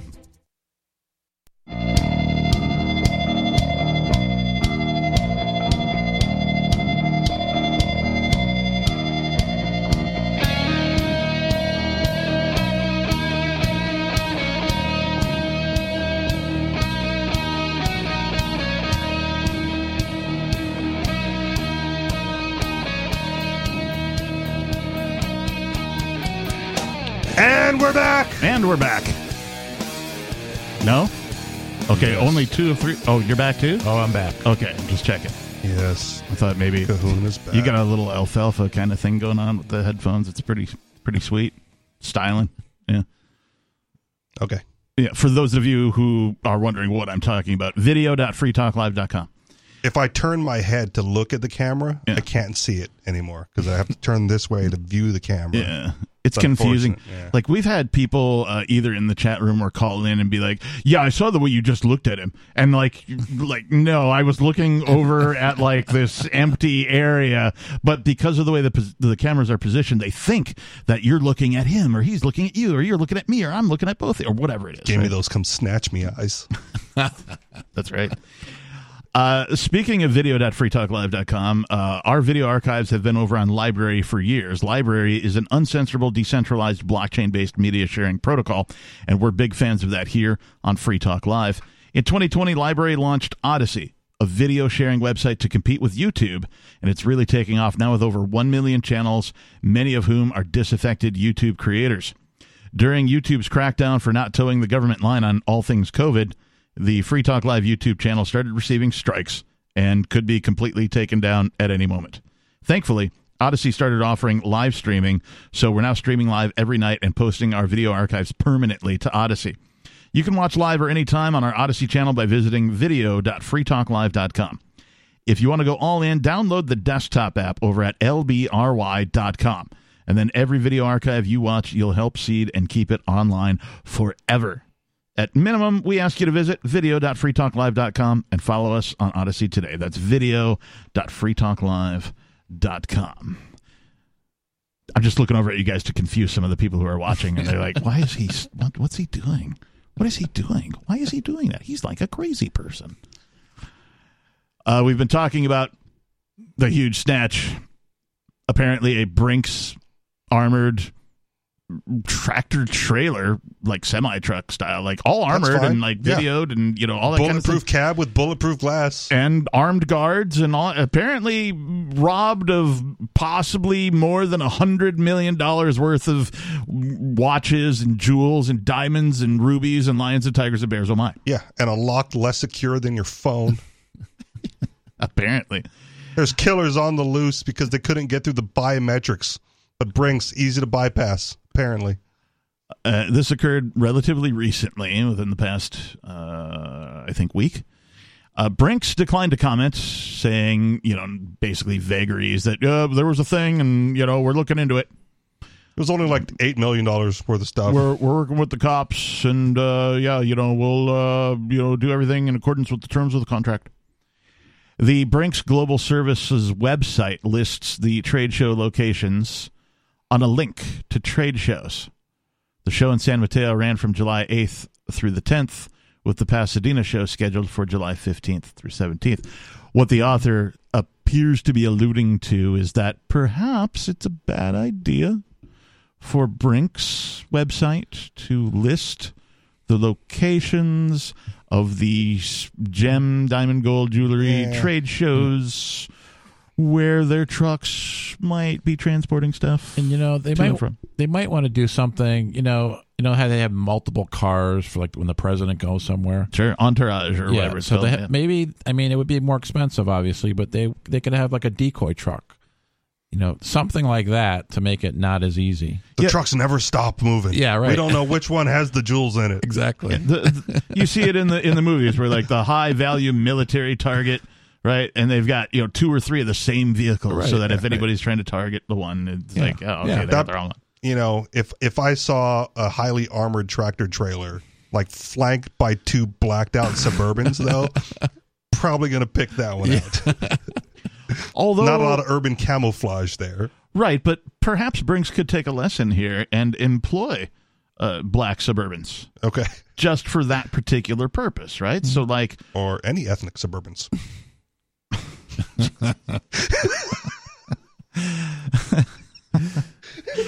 richie rich you're hilarious uh I didn't mean to derail you that hard. Yeah, you you just snorted a little bit. I did. Yeah. Um, that's that's really the end of the of the story of the big snatch. I hundred million dollar, more than a hundred million dollars. Depends on who you ask. If you ask the insurance I- company, I, think less it's than less 10. than ten actually. Uh, uh, Arnold Duke, the president of the International Gem and Jewelry Show, says we're looking at more than a hundred million dollars in documented losses. Right. The the guys who own the jewels are saying over a hundred million. Right. Right. Brinks and the insurance company are like, nah, bro, less than ten. What if there was like nothing in the truck, and like the bins that you know whoever these people like hauled away? It's just an insurance scam at that point. you know, and everything's still at the last place, right? Yeah. It's in like in the basement somewhere, in the ceiling of the men's room. Ocean's fourteen. Yep. The big California snatch. Oceans three thousand eight hundred and seventy-two. I will say this. Okay, so we you, you commented you started with the comment about um, the the Brinks website having the information on where the trucks were going to be and where they were going. However, if you're casing the art show anyway or the gem Technically, show, I anyway- ended with that, but sure. Okay, well, it was, I mean, it was the start of this part of the, Yes, conversation. okay. Um, like that's going to be if you if you're casing it, that's going to be common knowledge anyway, right? Because you, you're already going to know where each show is in that general area. Like, oh, it's going from L.A. to Pasadena Mm-hmm. because you you know that the gem show is in L.A. and if you follow that you know that culture, you know that the next show's coming up in Pasadena. Right. So the fact that Brinks had it on the website, I don't think is that big of a deal. Do you think that um you know, do you think that there's some I don't know, some hot air involved in in this in any way shape or form? What do you mean by hot air? Like, Well- I, th- I already said I think it's an inside job. I led with that. That's true. Uh, I was thinking more along the lines of um oh, I don't know, flatulence for example. Oh, okay. You know, do you think uh you think there's some gas going on here somewhere? Do you think for 27 Probably. minutes they were just in the in the stall wondering what they're going to do with that big old snatch. I, I was trying to like artfully craft a segue into this into this next bit. And bit. you fartfully craft this segue. That's a little more accurate. Once again, clarifying our stance here at Free Talk Live. Richie Rich is spot on. Not the anarchists, these anarchists. and These then, of course, not artfully, but fartfully crafting a segue. Coming up, we're going to talk about this article that Richie Rich, of course, brought in from the Green Lemon, which I've never even heard of. The Green Lemon. No, it's not you even have, like you have, dot- 'cause it- it's not even a dot com. It's a dot me. I've brought in a What's number dot of me? I don't know. Is that like Mexico? I brought or- in a number of Green Lemon sources because I found one article from them. And I went, wow, this is fantastic. Right. And then I added them to the list of sources that I Oh. go to for So tabloid I have stuff. heard of them. You've definitely we've definitely done Green Lemon stuff on this show. Coming up, man who hasn't stopped farting since eating ham roll in 2017. Well, we'll find out what he did and who he sued and for how much. This is Free Talk Live.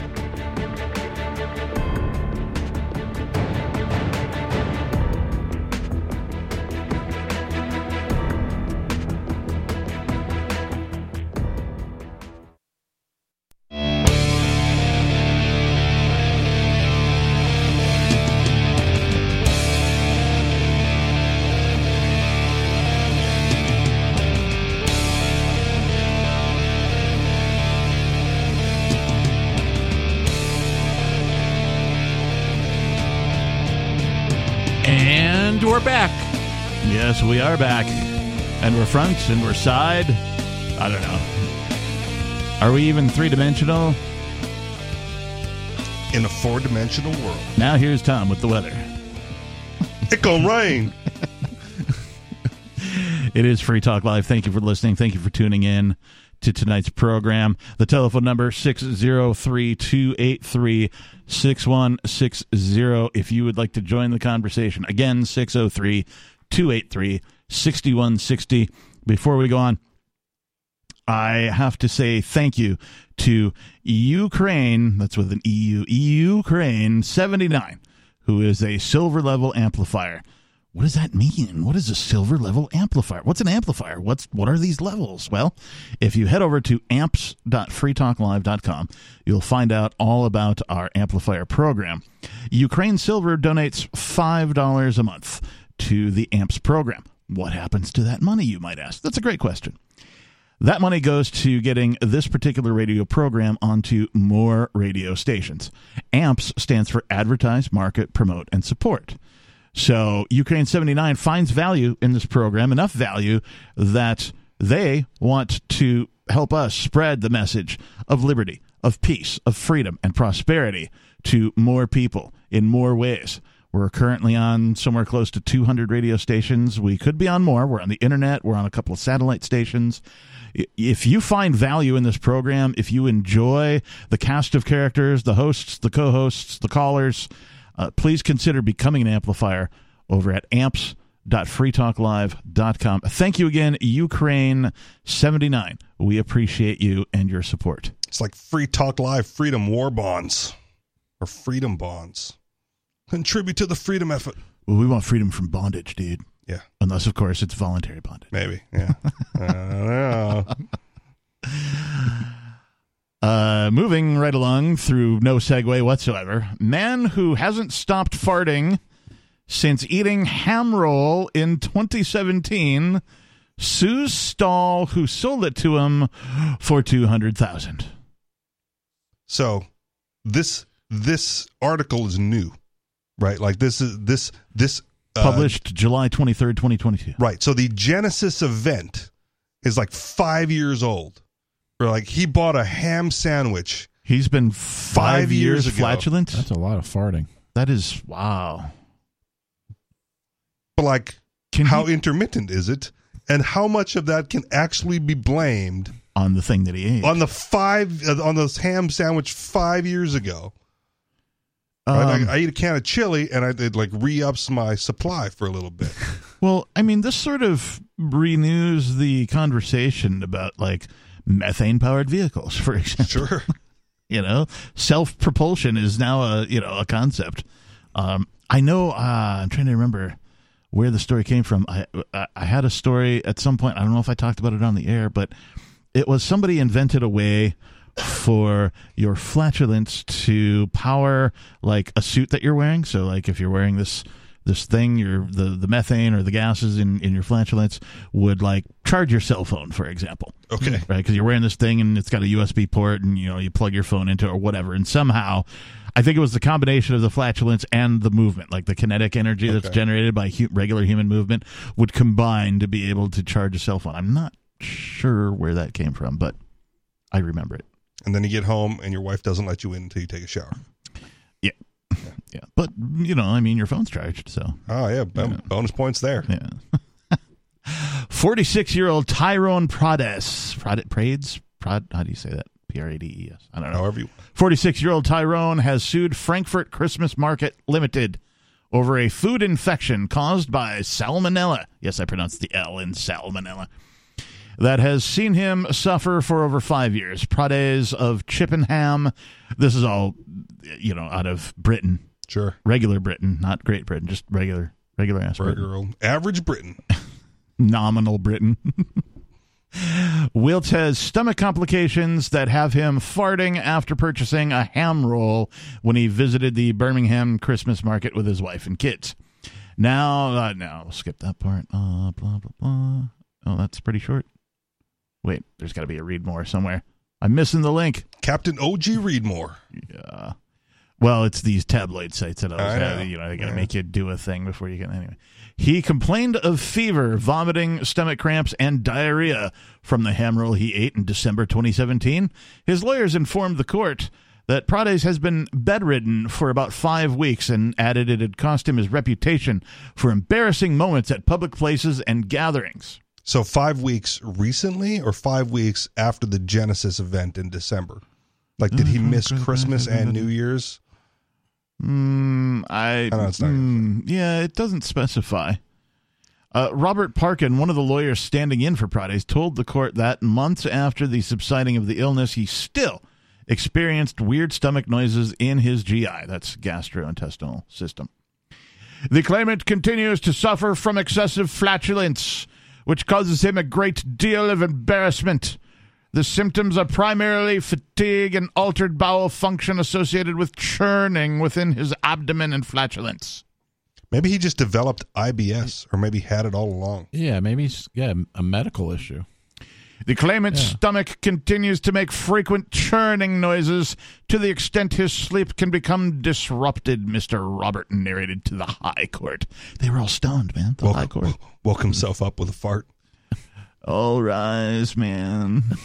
the High Court. You may be seated. Someone go to the Flying J and grab some Wendy's. Counsel, approach the bench. the extent of the symptoms has been life changing, the prosecuting lawyer also insisted. Other customers who visited the stall reportedly fell ill as well, but it wasn't verified that what Prades and the others suffered from was caused by salmonella. More so, with the allegation claiming the flooring company boss had been infected with salmonella, deemed debatable, as no trace of salmonella was found amid an investigation. Philip Davy, the lawyer representing the Frankfurt Christmas Market Ltd., told the High Court the council environmental health officers only found a trace of E. coli on a knife, but no salmonella was seen. So, food poisoning happens fairly regularly, Mm-hmm. right? Like, it doesn't have to be in the news, like, you know, there's product recalls and whatnot. Like, Yep. oh, the salmonella or the E. coli right on your, on your romaine lettuce. Yep.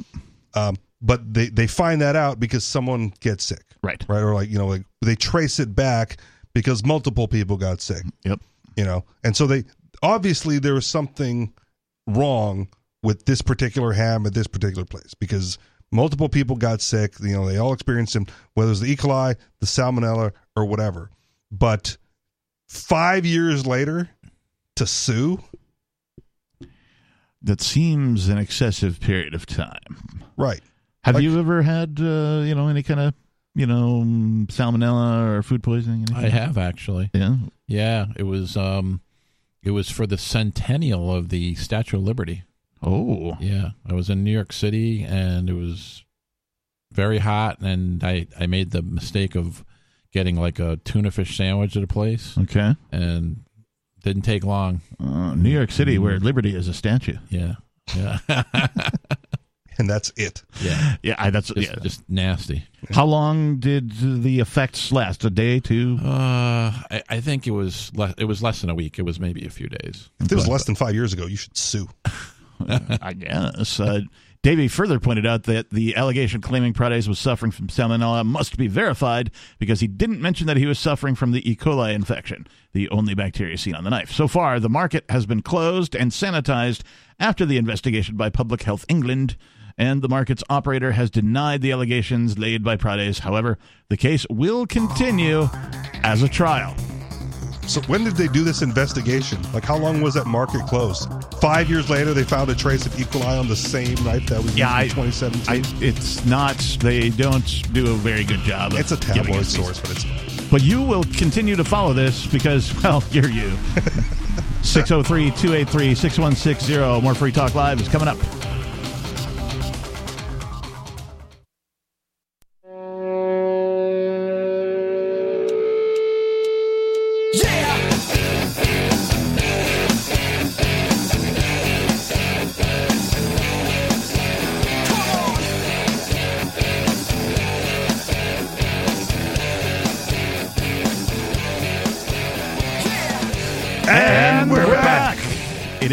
Final segment of Free Talk Live. We're here seven nights a week from 7 p.m. until 10 p.m. Eastern Time. Uh, you might be listening to this program outside of those hours. Some of our affiliates uh, and some places might play this show outside of those hours. But if you want to call and interact with our amazing hosts and co-hosts and, and that type of a thing, please call between 7 p.m. and 10 p.m. Eastern Time, seven nights a week. In the studio tonight, it's myself, the captain, Big Kahuna. and Rich Rich. and without any further ado, let's go to Jack calling from Washington. Jack, you're on Free Talk Live. Yeah, the question: Where did that big snatch happen? What state? California, okay. home of all the large snatches, I think. Well, no, there's a bigger snatch. I think uh, down in Arizona. Oh, Ooh. Wait, no, New Mexico. okay. Ten or eleven years ago, uh, Jules Romero uh, took uh, snatched uh, some children away, apparently Nice. from a I don't know, one of your callers. David. David, yeah, yeah. So I guess you guys brought up Big Snatch and you know all the thievery of that armored truck. It's it just reminded me of of him and his situation. Was it uh, John. John J. Romero and yeah and Monica Yeah. Zamora and Monica Zamora and uh, I wish he would listen. I'd actually like to get a little bit further into his head. You know, he repeats himself, but I kind of like want to know more about like where he's coming from. Would that snatch really be worth more than a hundred million though? I mean, it's just kids. how much is a life what's, worth? what's the earnings potential of that really? How much is a child's life worth? Is it worth more than a hundred million dollars in jewels and diamonds and lions and tigers and bears? Oh my! Oddly It enough, economists will what country's calculate that for you. at the time. I'm sorry, both were talking. Uh, go ahead, Jack. Oh, I just said uh depends on what country's selling the children. Oh right. I don't think that's not happening right here in this country.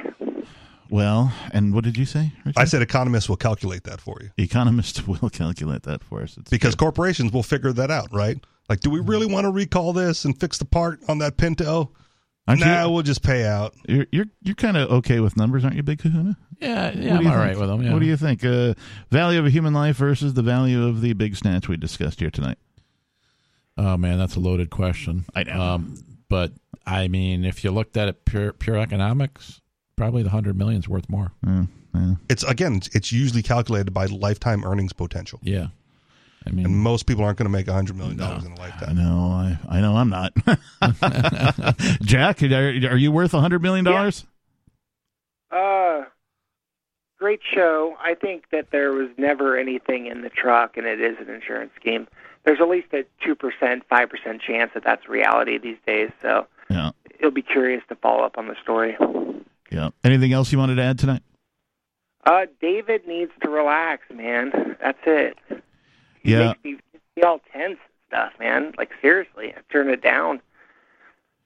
Yeah. But I appreciate you guys let him talk. Well, I mean, Richie Rich made a point. I don't know if you said it on air or whatnot, but like, we kind of, I'm a free speech advocate. And so, you know, I might not enjoy his particular, you know, repetitiveness and his topics and, and all that kind of thing. I do genuinely feel for the man. He has been put through the ringer regarding his children, and the state has definitely, uh, you know, done their share of screwing him over uh, in ways that most people can't even fathom. That being said, that doesn't make him like a super awesome dude. You know what I mean? Yeah. You know, imagine Thanksgiving dinner with him. Holy smokes! Oh man, I can only imagine David from New Mexico with a bunch of wild turkey down his gullet. His mom's even meaner. I mean, it'd just be a cage match. anyway, Anything else? guys. All right, have a good night. Thanks for the call, Jack. Any other thoughts? Well, what I what I did say off air was he's repetitive. Number one, and You can so say that again. He's repetitive. Number one, and so that doesn't make for for regular listeners of the show that doesn't make for good radio, right? Because I listened to last night's show, I listened to tonight's show, I listened to tomorrow's show, and he's going to say the same thing, mm-hmm. right? That being said, Free Talk Live, free speech platform within you know constraints and limits is like the last place that will platform him right? And to get his message out to as wide an audience as he can because he's burned the local bridges in New Mexico. Right. Right? Like they they have local shows where those people might be more inclined to be sympathetic towards his cause uh, and he's not allowed to call those anymore, you know, for violations of their terms and conditions. So like the Free Talk Live nationally syndicated radio show where not a lot of people, you know, really care all that much about local corruption in New Mexico is the only outlet he really has left. All right. Uh, so finally here tonight, I, I do wish that uh, Nikki was here for this particular one, but this from the Wall Street Journal: Bend and Blaze. High yoga classes are all the buzz these days. These guys are trying so hard with this headline. I was expecting Nikki when I pulled that one. Yeah. I was like, this is going to be great because she does yoga. Inhale and exhale takes on a new meaning at yoga studios where you can smoke pot. High yoga. There's Combine got to be a better name than high yoga, right? Combine it with the goat yoga, and you get like stone goats crawling on your back. Stone Goat Yoga. That's the name of the newest yoga studio. Nice. Stoned Goat Yoga. We blaze up the baby goats, man, and they just crawl How all is- over you while you're doing your How downward is this dog. article out of New York? Isn't it like, like, don't they send in SWAT teams if you smoke a joint in Well, New York? let's find out. Soothing music wafted. Reference to flatulence from earlier. Soothing music wafted through the brick walled studio. Legging clad students rolled out their mats on a Monday evening. Yoga class got underway at Bend and Blaze in Brooklyn. True to the name, the routine yoga instruction of inhale and exhale took on a whole new meaning here. The rolled class out their mats and rolled up Rolled a up. joint. The class touts a higher yoga experience, and it means that, quite literally, participants are invited to smoke marijuana during the session. People want the community. They want to find their stoner circle. They want to find this connection, says Bend and Blaze instructor Amanda Hitz. Nice. As students got ready for class, they lit up and cannabis smoke expanded throughout the room. Then participants teetered in a tree pose, extended into downward facing dog, and lunged forward into warrior one. Miss Hitz notices students in her cannabis infused classes seem particularly flexible and laid back. nice. Rather than on my money. right? Rather than being traumatized about falling out of a pose and having it wreck a class, she says it's much more of a laughing matter. Around 20 states have legalized recreational marijuana, including New York in 2021. I must have missed that. And high yoga, I'm just used to New York being like the evil empire that, you know, Oh, they have anything. better marijuana laws than New Hampshire. This is a fact, according to this article. Uh, and high yoga is a budding activity. Sales of legal U.S. pot have grown into a multi billion dollar business. Just don't put it on a Brinks truck if you're trying to move it from place to place. Yeah. At the same time, pandemic era Zoom classes made yoga accessible to more people than ever before. Some in the yoga community find the pairing disjointed. I got an idea. High yoga at the Flying J. There you go. Exactly. Uh, yoga Journal magazine has dubbed the tension Yoga and Weed Debate. Christine Weber, a yoga teacher and trainer who founded Subtle Yoga in Nashville, North Carolina, says she doesn't take issue with the marijuana smoking, but sees it as counterintuitive to yoga's purpose. Substances blur your reality, they blur your capacity for expansion, she says. Supporters, meanwhile, go deep into the weeds to make their case. Wow. Cannabis, I thought I was like trying hard at like being mm-hmm. puns, but no, these guys have put me to shame. They're trying really hard. Supporters, meanwhile, go deep into the weeds to make the case cannabis has long been linked with yoga, says author and yoga instructor Dee Dussault, who founded Ganja Yoga. That's a much better name. Ganja Yoga, which offers cannabis enhanced yoga classes and teacher training. In 2009, uh, oh, that's when they were offering it. Ancient texts reference a plant that is used something fragrant that makes you high and speak with the deities, she says. Combine it with the Bikram yoga or the other hot yoga, and you can really hot box while you're stretching. Uh, it's quite amazing. I have made an awful lot of friends from 420, they say. So there it is. High yoga. Uh, I mean, I've never really done yoga. Puff, like, puff pose. I, I, puff, puff pose. That's nice. I, I, I had an ex girlfriend that was into it, and she tried to get me, and I'm just like, no, I'm just gonna go over here and like lift a weight or something. Yep. You know. So That's what men do. we are out Pick of up heavy time. stuff and put it back down. Repeat. Thank you, Richie Rich. Thank you, Big Kahuna. I appreciate you guys. Thank you to all our listeners and our callers. I appreciate you. Peace.